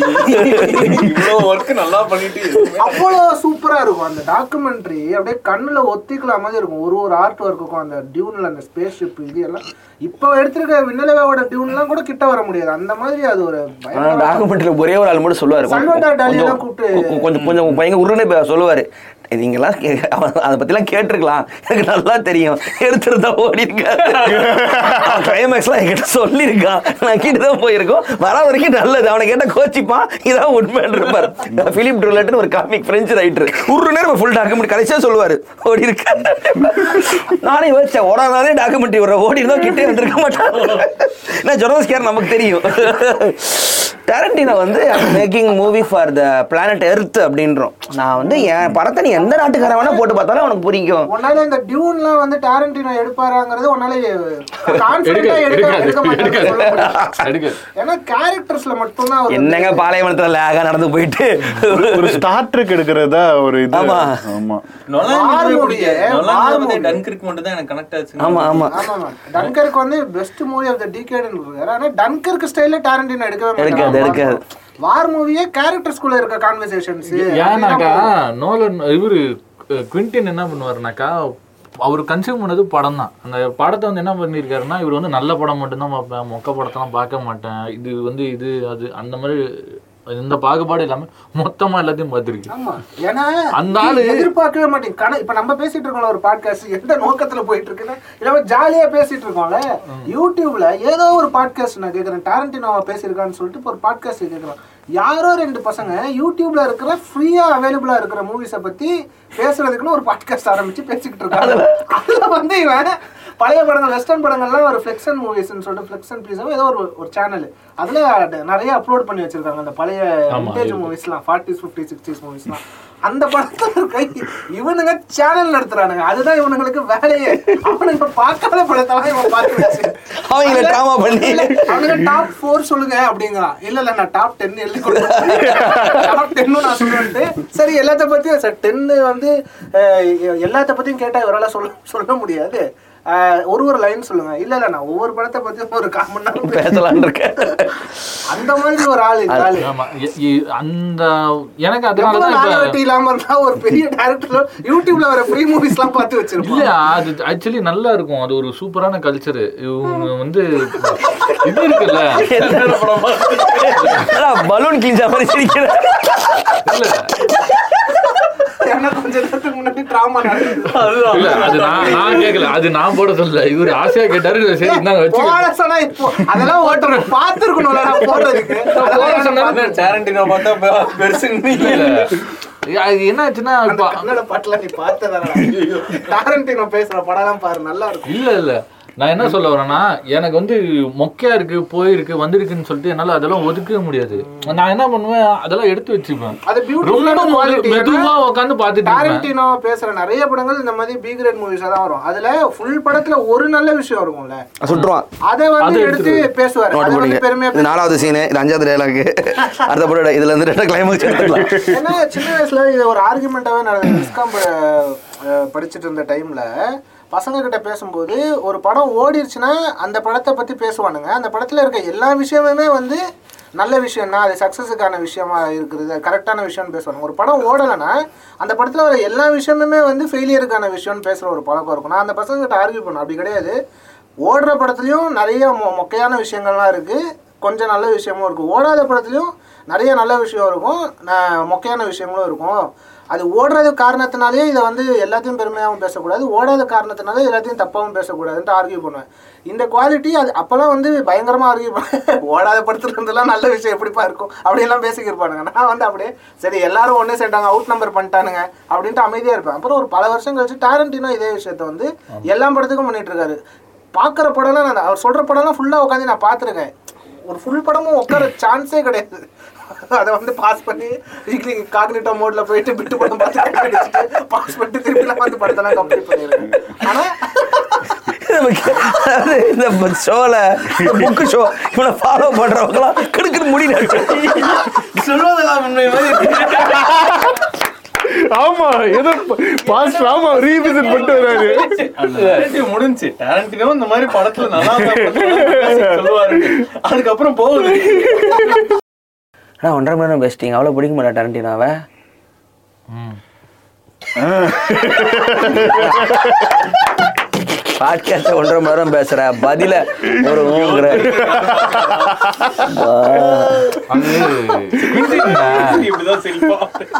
அது குவிண்டின் அப்படிதான் அது. தோசை வந்தக்கார மாதிரி பேசிட்டு குவிண்டின் அப்படிதானே அது? குவிண்டின் சுறாவளி. அவன் ஃபேனு குவிண்டன் டூபிக்ஸ் வந்து எப்படி பார்த்தேன்னா அது குவிண்டின்ற பேருக்கு தான் பார்த்தா பார்த்தா படம் படம் செம ஃபன்னா இருக்கு ரப்பர். யார் அவன்? இல்ல அவனே தான் வேற பேர்ல எடுத்திருப்பான். நிறைய எடுத்தா கண்டுபிடிச்சிருவாங்கன்னு சொல்லிட்டு அங்க போய் எடுத்திருப்பான் ஃப்ரெண்ட்ஸ்ல எந்த அளவுக்கு ஃபேனுனா ஒரு லிஸ்ட் கேட்பாங்க. அவன்கிட்ட உனக்கு பிடிச்ச படம்லாம் சொல்லு ஒரு இருபது படம் சொல்லு அப்படின்னு லிஸ்ட் கேட்பாங்க. அவன் எப்படி சொல்லுவானா ஒரு படம் மட்டும் நம்பர் ஒன் கொடுக்குறேன். எனக்கு எல்லா படமும் பிடிக்கும். ஆனால் ஒரே ஒரு படத்துக்கு மட்டும் நம்பர் ஒன் கொடுக்குறேன். இது எல்லாத்தையும் ஆல்ஃபபெட்டிக்கல் ஆர்டரில் சொல்லுவேன் இப்படி இருபது படத்தை சொல்லுவான். அதில் வந்து ஒரே ஒரு படத்துக்கு மட்டும் நம்பர் ஒன் கொடுத்துருப்பான். என்னன்னா பேட்டில் ராயல் அப்படின்னு ஒரு படத்துக்கு. அப்போ பேட்டில் ராயலுக்கு எவ்வளோ பெரிய ரெஸ்பெக்ட் வருது பாரு. அப்படியே போயிட்டே இருக்கும். திடீர்னு மேட்ரிக்ஸை பற்றி பேசுவான். மேட்ரிக்ஸ் வந்து லிஸ்ட்டில் வரும். மேட்ரிக்ஸ் ஒன்று மேட்ரிக்ஸ் வந்து அந்த ஒரே இந்த லிஸ்ட்டில் ஒரே ஒரு படத்துக்கு மட்டும் நம்பர் ஒன் கொடுத்தேன் இல்லையா? இப்போ இந்த லிஸ்ட்டில் ஒரே ஒரு படத்துக்கு நம்பர் டூ கொடுப்பேங்கிற தகுதி எந்த படத்துக்கு இருந்ததுன்னா மேட்ரிக்ஸ்க்கு இருந்தது. அது ஏன் மேட்ரிக்ஸ் அந்த தகுதியை இழந்துச்சுன்னா அதோட பார்ட் டூ பார்ட் பாத்துருக்கேன் இப்போ போர் லிஸ்ட்ல வந்திருக்கோம். இதெல்லாம் வந்து நம்மளுக்கு ரீஷஃபிள் பண்ணி விடுது. இவன் எப்படி படத்தை பார்த்து நம்மளே பெரிய ஃபேன் இவன் நான் இப்படி படம் வெயிட் பண்ணி போவோம் மேட்ரிக்ஸ் டூ எப்படி இருக்கு? லிஸ்ட் கொடுக்குறான் பாரு. நான் நம்பர் டூ கொடுத்துருப்பேன். ஏன் கொடுக்கலன்னா அது ரெண்டு வந்துட்டதுனால எனக்கு மேட்ரிக்ஸ் மேலே இருந்த அந்த அந்த ஒரு உணர்வு வந்து போயிடுச்சு. அவனுக்கு அவ- அவங்களோட நம்பர் கூட வச்சிருப்பான். படம் முட்டை மாதிரி நம்பிச்சிருவான் போல என்ன என்ன கரண்டினோ டேரண்டினோட இதுல ரொம்ப ஹோல்சமா இருந்தது வந்து உனக்கு. ஏன்னா ஃபுல்லா பிளட்டா தான் இருக்கும் வயலன்ஸ் இல்ல இல்ல. பிளட் ஆடுன்றதெல்லாம் நான் ஒத்துக்கவே மாட்டேன். இல்ல ஏதோ பாஸ் பண்ணதுக்கு முன்னாடி பிளட் இருக்கிறதுக்கு. பிளட்டா இருக்குன்னு சொல்லுவேன் ஓகே ஜென்ரலா ஹோல்சமா இருக்கிறது தான் ஃபேவரட் சீன் லைக் ஒரு ஒரு சீக்வன்ஸ். இது அந்த ஜாங்கோ அன்சைன்ல அவன் வந்துட்டு அவங்கள ஏமாத்திடுவாங்க கேப்டர்ஸ் இருப்பாங்க. அவங்கள ஏமாத்திட்டு ஒரு இது பண்ணிட்டு ஆஹ், அந்த இது இதுல போயிட்டு ம- வண்டியில போயிட்டு இது கன் எடுத்து சொல்லுவாங்கல்ல ஸோ அது நல்லா இருந்துச்சு. லைக் அந்த பிளாஸ்டும் செம்மையா இருந்துச்சு. ஸோ அது நல்லா இருந்துச்சு. வேற ஏதாவது டேரக்டர் கேட்டிருந்தா இன்னும் அரை பத்துக்கு பேசியிருப்பான் பேச்சிலேயே. எனக்கு வந்து ரிசர்வாயர் டாக்ஸ்ல வந்து அந்த ஓப்பனிங் ரெஸ்டாரண்ட் சீன் அது முடிச்சிட்டு அவங்க அந்த வாக்கு அதுக்கப்புறம் அப்படியே அந்த டைட்டில் வந்து மேலே வரும். அது வரைக்குமே one of the best opening scenes அப்புறம் பல்ஃபிக்ஷனில் வர ஓப்பனிங் சீன் அந்த பல்ஃபிக்ஷனில் பைபிள் வர்ஸ் சொல்லி சுடுற சீன் அதுக்கு முன்னாடி வர டைலாக்ஸ் எல்லாமே பிடிக்கும். Do my boss look like a bitch no my are you trying அதுல நல்லா கவனிச்சு சவுண்டு மட்டும் தான் கேட்கும் புல்லட்ல இருந்து ப- புகை கூட வராது. பெரிய கொலசீனு வெறும் சவுண்டு மட்டும் தான் கொடுத்துருப்பான் ரிசர்வாயர் டாக்ஸ் எடுக்கும்போது பட்ஜெட் இல்லையா? அதனால அதை வந்து நான் லீனியராக எடுத்தானா? நிறைய டேரக்டர்ஸ் இவன் கூட பட்ஜெட் இல்லாம தான் நான் லீனியராக எடுத்தான் இது மெமெண்டோ தானே சொல்றேன். ஆமா. ஸோ நான் அது ஒரு நம் பல்ஃபிக்ஷனில் நாவல் ஸ்டைலில் இருக்கும். சாப்டர் ஒன் சாப்டர் டூன்னு போட்டு நாவல் ஸ்டைலில் போயிருக்கும். இது இது எல்லாமே அப்படிதான் இருக்கும். Actually major of the film வந்து குவிண்டின் சாப்டர் சாப்டர் தான் போகும். எபிசோடிக்கா போகும்.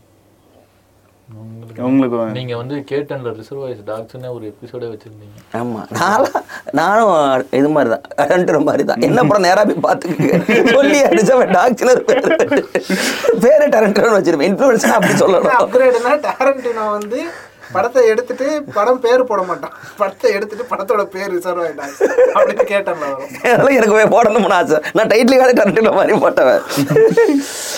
எனக்கு எல்லாமே பிடிக்கும். எனக்கு எதை சொல்கிறதுன்னு தெரியல. அதான் யோசிச்சுக்கிட்டே இருந்தேன். இது இது பல்ஃபிக்ஷனில் அந்த மார்சலஸ் வேலை சொல்கிற அந்த கொலை சீன் உள்ள அவன் மாட்டிக்கிறது. அது பிடிக்கும். உனக்கு அதான் பிடிக்கும் நீங்கள் சொல்லக்கூடாது. அது பிடிக்கும். அதுக்கப்புறம் இது கில்பில்ல வந்து அவன் கொன்னுட்டு இது உட்காந்துருப்பா அப்போ அவனோட பையனை ஃபஸ்ட் டைம் பொண்ணை ஃபஸ்ட் டைம் காட்டுவான். அப்போது இது அஹ் சூப்பர்மேன் கதை ஒன்று சொல்லி நீ எப்போவுமே நீ இப்படி தான் அப்படிம்பா. அந்த கரெக்டாக அந்த அஞ்சு பாயிண்ட் அடிச்சுட்டு உட்காந்துருவா இது நீ அது வந்து கதையில் எங்கேயோ மொக்கையாக வரும்.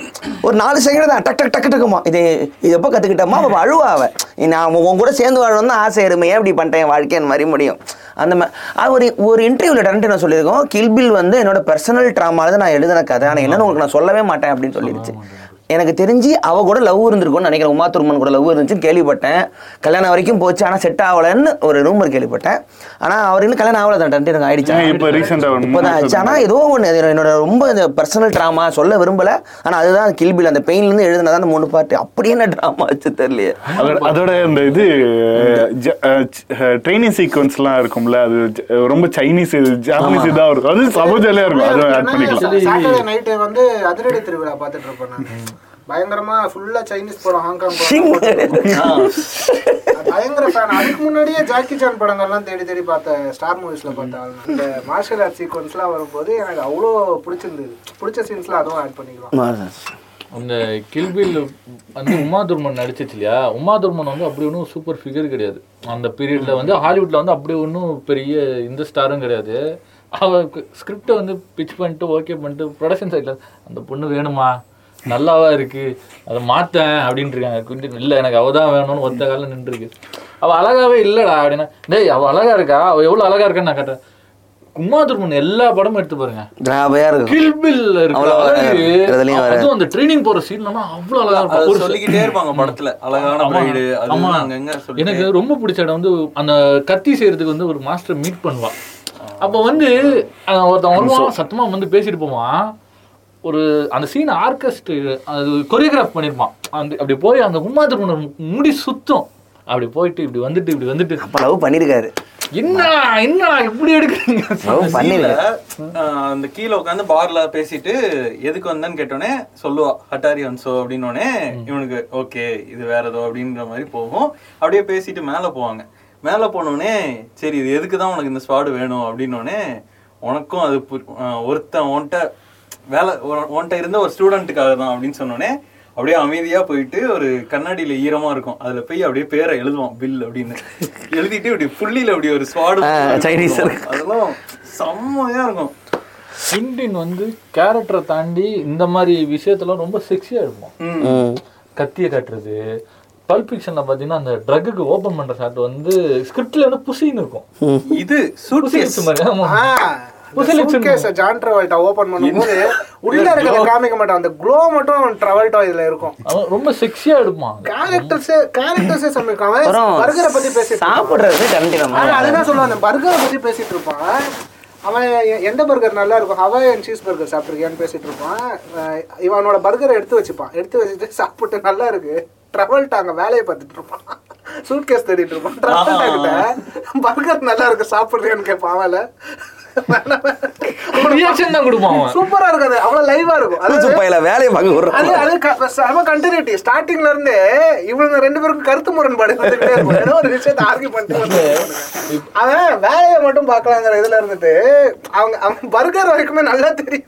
ஜாக்சன் நோண்டிக்கிட்டே இருப்பான் ட்ரவல்ட்டா பர்கர் இருக்கிறது இல்லைன்னு சொல்லிட்டு இதை பண்ணிட்டு ட்ரவல்ட்டா வந்து ஓப்பன் பண்ணிட்டு அது முடிக்கிற வரைக்குமே பயங்கரமா அது மியூசிக் இல்ல. சொல்ல வரணும். அந்த கொலையை பண்ணிட்டு காரை க்ளீன் பண்ண உட்காரும்போது உல்ஃப் ஹெல்ப்புக்கு வருவாரு.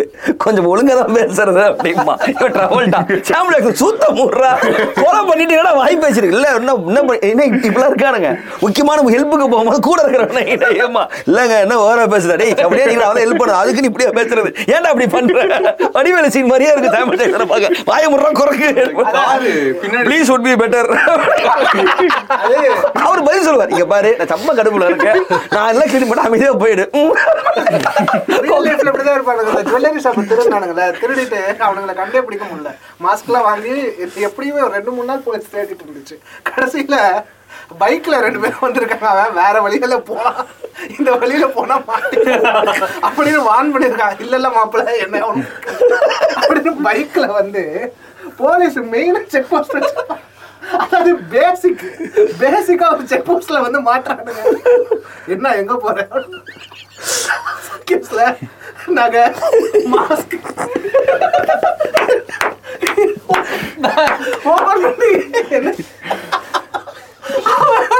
அவன் ஐடியா கொடுத்தாங்க அவங்ககிட்ட போலீஸ். வான் பண்ணா. போலீஸ் வான் பண்ண உன்னை கலாச்சிருக்கு இப்படிலாம் வரலாம். ஒரு ஒரு வார்த்தையா நான் ஒரு வீடியோ பார்த்துருக்கேன். ஒருத்த பீகார்ல நினைக்கிறேன் வருவான் தெருவில் அப்படியே பார்த்துருவான் வாசல் ஒரு பைக் நிற்கும் தெரு எத்தனுண்டு தான் இருக்கும். வந்துட்டே பார்த்துட்டு போவான். பார்த்துட்டு வந்து வீட்டில் யாருமே இல்லை. எல்லாம் உள்ளே இருக்காங்க. எவனுமே கவனிக்கல. தெருவில் யாருமே இல்லை திட்டு வண்டி வந்து ஒரு எட்டு வரப்பான் ஹேண்ட்பார் ஓப்பன் ஆயிரும். வண்டியில் ஏறி ஒயரை கொடுத்துட்டு ஸ்டார்ட் பண்ணிடும். எடுமா எங்க இருந்து வந்தாலும் தெரியாது. ஓனர் வந்து பறந்து ஒரு ஒரு ஷார்ட் அடிக்கும் இவன் பற பைக்ல இருந்து பறந்து கீழே வந்து அப்படியே அடிச்சு அப்ப கண்டிப்பா பீகார் தான். யாரா நீ பறந்து வந்து சிசிடிவி வீடியோ பார்த்தேன் அதுவும் டேலண்டின பைக் எடுத்து பைக்கை திருட வருவான். வந்து ஏறி உட்காந்துருவான் கேமரா இருக்க பார்த்துட்டு அப்படியே போயிடுவான் அதுல டைம் ஓடிட்டு இருக்கும். ஒரு மணி நேரம் கழிச்சு அவனே மாஸ்க் போட்டு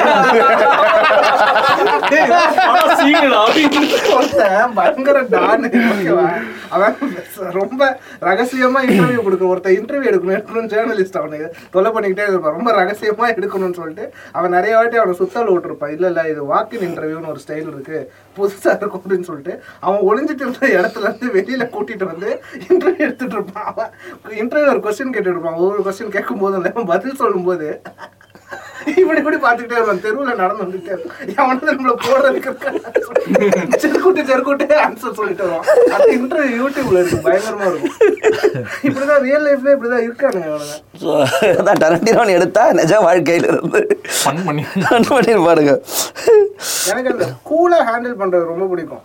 லாஸ்ட்ல வந்து இந்த ஷார்ட்ஸ் டிஷர்ட்ஸ் இந்த போட்டுட்டு சாமுவேல் ஜான்சன் எனக்கு சுடுற சீனு சுட்டுட்டேன்டா. பேசிட்டு சுட்டுருவான் டப்புன்னு. என்னடா பண்ற? தெரியாம சுட்டான்டா. நீ என்ன கார ஸ்பீட் எனக்கு அந்த பல்பிஷன் கிளைமேக்ஸ்ல பர்ஸ்ல எடுத்து வச்சிருப்பாங்க. சாமுவல் ஜாக்சன் அதுல மதர் பக்கர்னு ஒரு இருக்கும். அந்த பார் அப்படியாவது புரிஞ்சுக்க. எடுத்து. காட்டணும் அரண்டு போய். எப்பாடி யாரா நீ? அதுல அந்த பொண்ணு கத்தும். அவளை கத்தாம சொல்லு. நம்ம நம்ம ரொம்ப கூலா இருக்கும். அவன் கத்துறா நீ அவளை கத்தாம சொல்லு. கொஞ்சம் கத்தாம இருமா அப்படிமா. ஸோ போனா அது மேலே போனா பேசிக்கிட்டே இருப்போம். அதனால மிக்க நன்றி இலக்கிய மியூசிக்கோட முடிச்சிடலாம். மியூசிக்கோட முடிச்சிடலாமா? பிடிச்ச- சீன் சொல்ல தினா. சொல்லி சொல்லி மூடு நீ. சொல்லல. பரவாயில்ல அப்ப சொல்லு. அதுக்காக தான் சொல்லு சொல்லு. நீங்களும் சொல்லல. சொன்னாருப்பா நான் சொல்லிட்டேன் ஏன்னா ஒன்றரை மணி நேரமா பிடிச்ச சின்னதா அது first first முடிச்சது நீ தானே. போதும்னு நிறைய இங்க இருந்து அங்க போன மாதிரி ஞாபகம் இருக்குடா. அதெல்லாம் தூக்கி போட்டுக்கிட்டு. அப்படியா? சரியா? எடுத்துக்கிட்டே இருக்க எடுத்தீங்களா? அது விட்றா நான் தானடா. எந்திரா ஸ்டுடியோ சொல்றேன் நான் எடுப்பேன் பிரிப்பேன் ஒண்ணுக்கு போறேன் சொல்றேன் சொல்லுங்க? சொல்லிட்டேன் நான். ஐயோ சொல்லலைனாலும் பரவாயில்ல. சொல்லுடா சொல்லுடா. எனக்கு எனக்கு வந்து பிடிச்ச சீன் வந்து கில் பில்ல வந்து நல்ல ஒரு நூறு பேர் வருவானுங்க. எல்லாரையும் கொன்னுட்டு ஒரு மாண்டேஜ் ஓடும். மியூசிக் போட்டு போட்டுட்டு ஒரு மாண்டேஜ் ஓடும். என்னெல்லாம் அடுத்த பாட்டுக்கு லீடு மாதிரி. வந்துட்டு அதுல ஒருத்தன் சாவாம இருப்பான். அவன் வந்து யாரையோ பார்த்து பேசுற மாதிரி ஒரு டைலாக் வரும். She deserves a revenge we all deserve to die அப்படின்னு.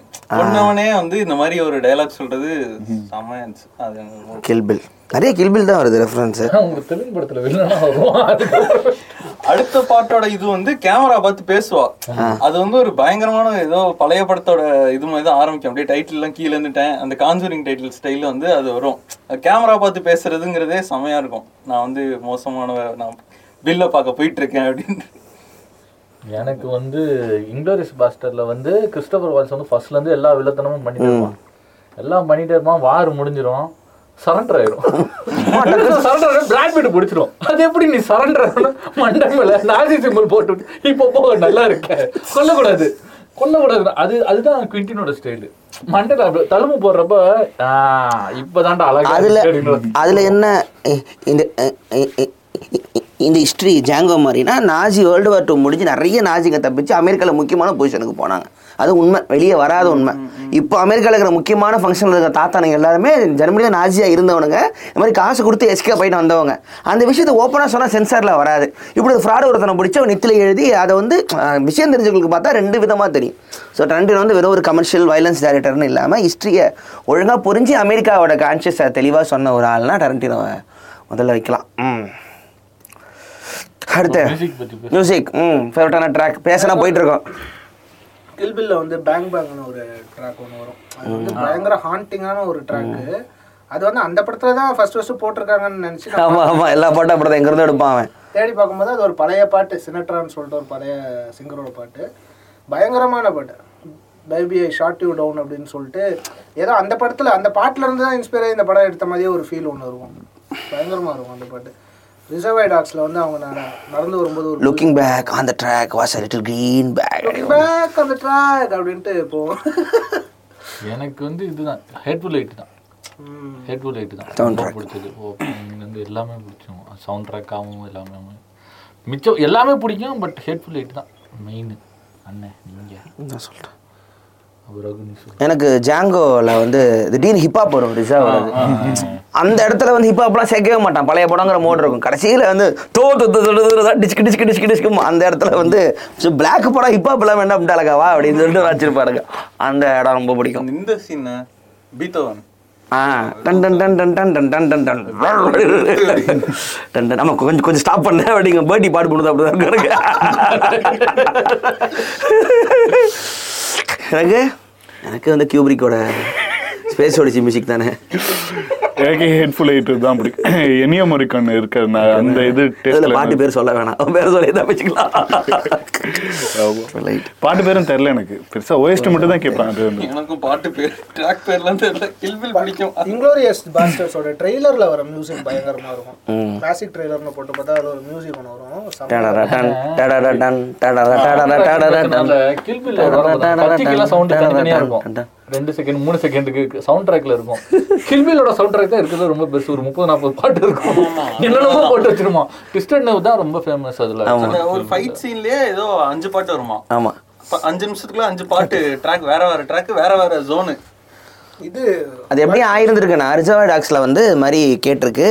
மாதிரி நான் பாட்டு வந்து போடணும். இவர் இருக்கார் ஹார்வி வெயின்ஸ்டீன் தலைவர் இருக்கார்ல கேஸ்டெல்லாம் மாட்டினார்ல அவர்கிட்ட பாட்டு இருக்குது மைண்டில் சில பாட்டாக இருக்குது அது மாதிரி ஒவ்வொருத்தர்கிட்ட கம்போசர்கிட்ட வாங்கணும் எனக்கு அவங்ககிட்ட கேட்டு வாங்குறதுக்கு அந்த பாட்டை சும்மா போட்டுறவா சும்மா கேட்டு பாரு. அது மாதிரி யாரும் பண்ணது இல்லையா சும்மா கேட்டு பாருங்க பாட்டுங்க சரி பாட்டு காப்பி கம்மி தான்டா.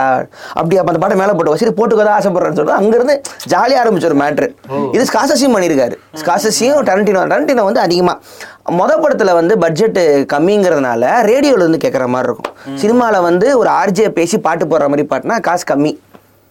அதாவது எந்த இப்போ எந்த ஒரு ஆப்ஜெக்டை காட்டி இதுல இருந்து பாட்டு வருதுன்னு காட்டிட்டு நீங்க பாட்டை போட்டீங்கன்னா அதுல இருந்து வருதுன்னு அர்த்தம். அது நீங்க கொஞ்சம் காசு கொடுத்தா மட்டும் போதும். இல்லாம வெறுமனே பின்னாடி மட்டும் கேட்குதுன்னா அதிக காசு கொடுக்கணும். ஸோ மொதல் பட்ஜெட் காசு கம்மினால ரேடியோ கிடையாது ஆர்ஜே பேசிட்டு அதுக்கப்புறம் பாட்டு போடுறவர் அது ஒருத்த காதை இருப்பால போலீஸ்கார மாட்டேன். அப்போ வந்து ஒரு ரேடியோ போட்டுட்டு அப்புறம் இருப்பான் நமக்கு பார்க்கும் போது எதுவுமே தப்பா தெரியாது. ஸோ அதுதான். ஸ்காசஸியும் அவரும் தான் ராக்கை அறுக்கிறது கூட ஜாங்கோன்னு ஒரு படத்துல இருந்து எடுத்திருப்பாரு ஜாங்கோல வந்து அதே மாதிரி காது இருக்கிற சீன் ஒன்று வரும். ஒரிஜினல் ஜாங்கோன்னு ஒரு படம் இருக்கு. அந்த ஜாங்கோ வந்து இந்த ஜாங்கோல வருவார். அவர் தான் கேமியோ டி சைலண்ட் அப்படிம்பார். பல்ப் ஃபிக்ஷன்ல வந்து அந்த ரெஸ்டாரண்ட் சீன் அதுல டான்ஸ் ஆடும்போது ஒரு ட்ராக் ஒன்று வரும். அந்த டான்ஸ் கொரியோகிராஃபியே அவ்வளவு பியூட்டிஃபுல்லா இருக்கும். உட்காந்து கத்திட்டு இருந்துச்சாங்க. அது ஷூட் பண்ணும்போது. எனக்கு இந்த இந்த வருஷன் போங்க அந்த வருஷன் ம், ஆமா. Makingலாம் இருக்கும், ஜாலியா இருக்கும். அவ்வளோதான் முடிச்சிடலாம் சபையை கலைச்சிடலாம். இவ்வளோ நேரம் வரும்னு எதிர்பார்த்தேன். ஆனால் அவ்வளோ இருக்கே? இன்னும் பேசலாம். பேசலாம். ஓ நீ இன்னும் வரை பேசுவீங்களாடா? பின்டின் குவிண்டின் ஸோ தமிழில் நிறைய குவிண்டின் படம் வரலாம். வெறுமனே கலர் காரும் கலர் லைட்டும் ரத்தமும் குவிண்டின் கிடையாது. அது அந்த மஞ்சள் ஃபாண்ட்டு டரண்டினோ கிடையாது. அது ஒரு கோவம் அது ஒரு வெறி அந்தந்த ஊரோட படம். அந்த ஊருக்கு அவன் நம்ம ஊருக்கு நம்ம எடுக்கணும். அதனால கேபி முடிச்சுடு கேபி. பாய் ஐயோ.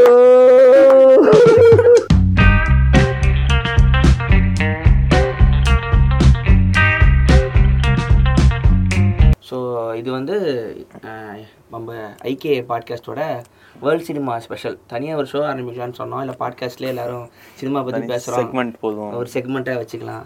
ஸோ வேர்ல்ட் சினிமாவுக்கு வந்து இருக்க. ஒரே ஒரு ஆப் வந்து மூவி தான். நெட்ஃப்ளிக்ஸ் வேர்ல்ட் சினிமா இல்லை சினிமா ஸோ மூவி ஆப் வந்து அதில் வந்து இருக்கிற ஒரு ரொம்ப ரேரான வேர்ல்ட் சினிமாவெல்லாம் பார்க்குற பழக்கம் எல்லாருக்கும் இருக்கிறனால ஒவ்வொரு இது எப்படி சொல்லி ஒரு படம் பார்த்துட்டு பேசலாம் அப்படின்னு சொல்லிட்டு ஸோ இந்த வாரம் வந்து Medusa Deluxe. Medusa Deluxe. Anurag Kashyap வந்து இன்ஸ்டாவில் ஷேர் பண்ணியிருந்தார். இந்த படம் பாருங்க ஃபெஸ்டிவல் போடு போடு போடுதுன்னு சொல்லிட்டுன்னு. அதான் சொல்லுங்க ஆ ஆனா எனக்கு வந்து தினேஷ் தான் இதை பார்க்க சொன்னான் எனக்கு ரொம்ப பிடிச்சிருந்தது படம். ஒரு மர்டர் மிஸ்ட்ரி படம் இது. மர்டர் மிஸ்ட்ரி ஜானரே எனக்கு ரொம்ப பிடிக்கும். நைஃப்ஸ் அவுட்டு அந்த மாதிரி லேட்டஸ்ட்டாக வந்ததுலேருந்து அந்த இதில் தான் பார்த்தேன். இன்னொரு அட் இன்னொரு பயங்கரமான ஒரு ஒரு ஸ்பெஷல் என்ன அந்த படத்துலனா சிங்கிள் ஷாட் மூவி ஆமாம் அது வந்து எனக்கு ரொம்ப பிடிச்சிருந்தது. தாமஸ் ஆடிமேன் வந்து ஃபஸ்ட்டு படம் எடுத்திருக்காரு. எந்த விதமான அமைச்சர்னஸுமே இல்லை. எங்கேயுமே வந்து அந்த இது தட்டவே இல்லை. ரொம்ப ப்ரொஃபஷ்னலாக இருந்தது. அதுதான் எனக்கு ரொம்ப பிடிச்சிருந்தது. அந்த ஒரு அதுவும் பயங்கர ஏஸ்தட்டிக்காக இருந்தது. கிளைமேக்ஸில் வந்து அந்த டிஸ்கோ டான்ஸ் போர்ஷன் ஒன்று ஏஞ்சல் கேரக்டர் பண்ணிருப்பான். அப்படியே நடந்து வந்துட்டு இருப்பான். அப்படியே அவனோட கேரக்டர் டிரான்ஸ்ஃபர்மேஷனோட நடந்து வந்துட்டு இருக்கும்போது அப்படியே பேக்ரவுண்டில் அந்த டிஸ்கோ டான்ஸ் போர்ஷன்ஸ்லாம் வந்துட்டு அப்படியே இந்த ஹேர் ஸ்டைலிஸ்ட் கம்யூனிட்டி ஃபுல்லாக அப்படியே ஒரு வரும்போது பியூட்டிஃபுல்லான ஃபினிஷிங்காக இருந்தது எனக்கு படம். படம் வந்து அந்த ஸ்டைல் தானே சூப்பராக இருக்கும். ஏன்னா அவங்க ஃபுல்லாகவே வந்து ஹேர் ஸ்டைலு அந்த ஃபேஷன் டிசைன் அந்த ஜோனில் இருக்கிறதுனால ஒரு ஆர்ட் டிபார்ட்மெண்ட்டாக இருக்கட்டும் டெக்னிக்கலாக இருக்கட்டும் அந்த ஏஸ்தட்டிக் வந்து செம்மையாக ஒர்க் ஆயிடுச்சு அந்த பேர்ட்மேன் ஃபீல் இருந்துச்சு. ஆ. அந்த பிராட்வே தேட்டர் அந்த ஃபீல் இருந்துச்சுல அந்த எண்டிங் பிஹைண்ட் த சீன்ஸ் மாதிரின்னு. ஸோ அதில் தான் ஆனால் இங்கே அங்கே இப்போல்லாம் இந்த மாதிரி படத்தெல்லாம் ஒத்துக்கிறாங்கன்னு தெரியல. வணக்கம் அகிலாஷ். ஒவ்வொரு கேரக்டருக்கும் இந்த ஆர்க்கு ரொம்ப ரசிச்சேன் அந்த படத்துல. எனக்கு வந்து இந்த சிங்கிள் ஷாட்டு சினிமாட்டோகிராஃபி அப்படின்னு டெக்னிக்கல் ஆஸ்பெக்ட்லாம் வந்து அது நிறைய பண்ணிட்டாங்க. அதெல்லாம் வந்து எனக்கு வந்து அப்படி ஒன்றும் சர்ப்ரைஸாக இல்லை. இன்ஸ்டட் வந்து ஒவ்வொரு கேரக்டருக்கும் அந்த கேரக்டரோட ஜாகிரஃபி அவங்களோட மூமெண்ட் செம்மையா இருந்துச்சு இங்கேருந்து அங்கே போகிறாங்க அங்கேருந்து அந்த கேரக்டர்லேருந்து இந்த ஒரு கேரக்டர். அந்த கேரக்டருக்கு ஒரு ஒரு டீட்டெயிலிங் இருக்கும். அவங்க சொல்கிற ஒவ்வொரு வார்த்தைக்கும் ஒரு ஒரு விஷயம் போயிட்டே இருக்கும். பேக்ரவுண்டில் ஒரு விஷயம் சப்டெக்ஸ்டாக போயிட்டே இருந்துச்சு. அது ரொம்ப நல்லா இருந்துச்சு. ரொம்ப பிடிச்சது வந்து ஓப்பனிங்கில் இருக்க ஒரு சீக்வன்ஸ் வந்து லேட்டராக வந்து கனெக்ட் பண்ணுவாங்க. இன்னொரு ஒரு பொண்ணோட ஒரு ஆக்சிடென்ட்ல ஸோ இந்த ஆர்க்கை ரொம்ப ரசித்தேன் ஏன்னா சிங்கிள் ஷாட் மூவி இந்த மாதிரி லாங் ஷாட் படம் இதெல்லாம் வந்து நிறைய வந்துருச்சு. ஸோ அது எனக்கு சர்ப்ரைஸாக தெரியல. இந்த படத்தோட ரைட்டிங் வந்து எனக்கு ரொம்ப சர்ப்ரைஸாக இருந்துச்சு. அவங்க வந்து இந்த ஒரு கிரைம் த்ரில்லர் ஃபர்ஸ்ட் சீன்லேயே ஒரு கொலை நடந்திருக்கும். அதுதான். அதுக்கப்புறம் நமக்கு வந்து டவுட் வரும்ல. ஒரு அஞ்சு பேரை காமிச்சா யார் மேலாம் டவுட் வரும்னு ஒரு இதில் இருக்கும்ல. ஃபர்ஸ்ட் வந்து அந்த டவுட் வர மாதிரி கேரக்டர்ஸ் வந்து சூப்பராக இது பண்ணியிருப்பாங்க ஃபர்ஸ்ட் வந்து ஒரு ரெண்டு பிளாக்ஸ் இருப்பாங்க. அதுக்கடுத்து ஒரு ஒயிட் போவா.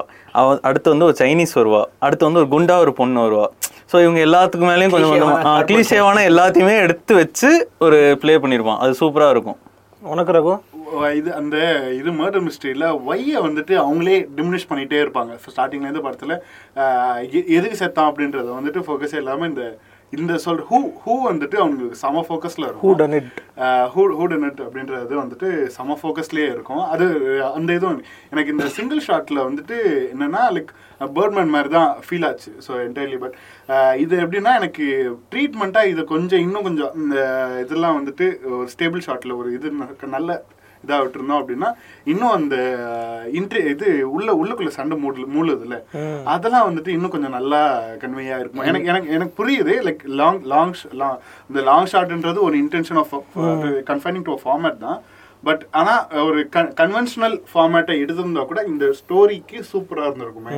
அப்படின்றது. அதோட இது அந்த இது ட்ராக்கிங் ஷாட்ஸ்லாம் சூப்பரா இருந்துச்சு. ட்ராக்கிங் ஷாட்ஸ்லாம் சூப்பரா இருந்துச்சு. க்ளோஸ்டு ரூம் மர்டர் மிஸ்ட்ரினே ஒரு ஜேனர் இருக்கு. ஆல்ஃபர்ட் ஹிச்காக் நிறைய எடுப்பாரு. ரோப்புன்ட்டுலாம் ஒரு படம் இருக்கும். ரூம்லயே நடக்கும். அந்த மாதிரி ஒரு கான்செப்ட் இது இது அந்த அந்த காம்படிஷன் நடக்கிற ஏரியா ஃபுல்லாக கவர் பண்ணுங்கிறதுக்காக இந்த மாதிரி ஒரு சிங்கிள் ஷாட் மோட்ல போனால் அது வந்து இன்ட்ரெஸ்டிங்காக இருக்கும்னு நினச்சாங்க என்னமோ ரொம்ப இன்ட்ரெஸ்டிங்காக இருந்தது. எனக்கு இந்த களம் ரொம்ப பிடிச்சிருந்தது.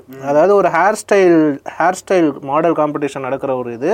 அதில் அந்த காம்படிஷனில் வின் ஆவாங்கன்னு நினைக்கக்கூடிய ஒரு ஹேர் ஸ்டைலிஸ்ட் வந்து கொலை செய்யப்படுறாங்க. கொலை செய்யப்படுறது மட்டும் இல்லாமல் அந்த ஸ்கேல்ப்பை வந்து கலட்டி எடுத்துடுறான் அந்த கொலைகாரன். அது யாருன்னு கண்டுபிடிக்கிறது தான் வந்து கதை. ரொம்ப பாராட்ட வேண்டியது வந்து ராபி ரியான்ஸுங்கிற கா சினிமாட்டோகிராஃபரோட கேமரா தான். அவர் ஏற்கனவே மேரேஜ் ஸ்டோரி அதுக்கப்புறம் ஐ டேனியல் பிளேக்கு அதுக்கப்புறம் ஃபேவரெட்டு. ஆமாம் பயங்கரமான ஒரு சினிமாட்டோகிராஃபர். இதில் வந்து நீஷ் அந்த ஒரு அந்த ஃபோர்டேன்னு சொல்லுவாங்கல்ல எக்ஸ்பர்டைஸ் அந்த ஒரு விஷயத்தை வந்து ப்ரொடக்ஷன் குவாலிட்டி சூப்பரா இந்த இருந்துச்சு அந்த மேக்கப்பும் சூப்பரா மேக்கப் ச- செமையா இருந்தது. ஹேர் ஸ்டைலிஸ்ட் செமையா இருந்தது. யூஜின் சுலைமான் சொல்லிட்டு ஹேர் ஸ்டைலிஸ்ட் அந்த படத்துக்கு ஒர்க் பண்ணியிருக்காரு முக்கியமா இந்த படத்தோட டைட்டில் மெடுசான்ட்டு சொல்லிட்டு அந்த மெடுசா வந்து ஒரு கிரீக் காடோட பேர். அது அவங்க அவங்களோட ஹேர் ஸ்டைலே பயங்கரமா இருக்கும். காட் ஆஃப் வாரில் செம்மையா ஒரு ஃபைட் சீன் ஒன்று வரும்.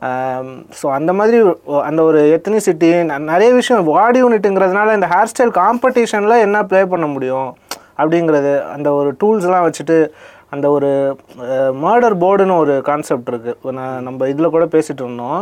இந்த படத்தில் ஃபுல்லாக வந்து அந்த இதெல்லாம் ஃபோக்கஸ் பண்ணிக்கிட்டே இருப்பாங்க. கேமரா போய்கிட்டே இருக்கும். அந்த ஹேர் ஸ்டைலிஸ்டோட சிசர்ஸு அந்த விக்கு மாட்டுற இது அந்த ஷார்ப்பான instruments hair hair spray cans single டேக்குங்கிறது அது கூட ஒரு காரணமாக இருந்திருக்கும் இது நார்மல் இந்த கன்வென்ஷனல் நரேட்டிவ்ல நம்ம கவனிக்க மாட்டோம் ஒரு டீட்டெயில ஸோ ஒரே ஃப்ளோவாக நம்ம கொடுப்போம். ஜனங்க வந்து யாரு கண்டுபிடிக்கிட்டோங்கிறதுக்கு அதை யோசிக்கிறதுக்கு அது ஒரு காரணமாக கூட இருந்திருக்கலாம். மெடுசா டிலக்ஸ் வந்து மூவியில் வந்து ஒரு முக்கியமான ஒரு படம். எல்லாருமே பாருங்கள் அடுத்த வாரம் வந்து இதே மாதிரி வேர்ல்டு சினிமாவில் ஆஃப்டர் சன்னுங்கிற படத்தை பற்றி பேச போகிறோம் ஃபெஸ்டிவலில் ரொம்ப கெஸ்ஸே இல்லாமல் வந்து பயங்கரமாக ஓடின ஒரு படம். அப்பா பொண்ணான ரிலேஷன்ஷிப்பான கதை. அடிச்சு நவுத்திருக்கு போல சண்டாசில் ஏகப்பட்ட அவார்டு ரொம்ப கம்மி பட்ஜெட்டில் எடுத்த படம்னு சொல்லி ரேட்டிங்லாம் பயங்கரமாக இருக்குது நீங்களும் பார்த்துருங்க டிஸ்கஸ் பண்ணுறதுக்கு வசதியாக இருக்கும்.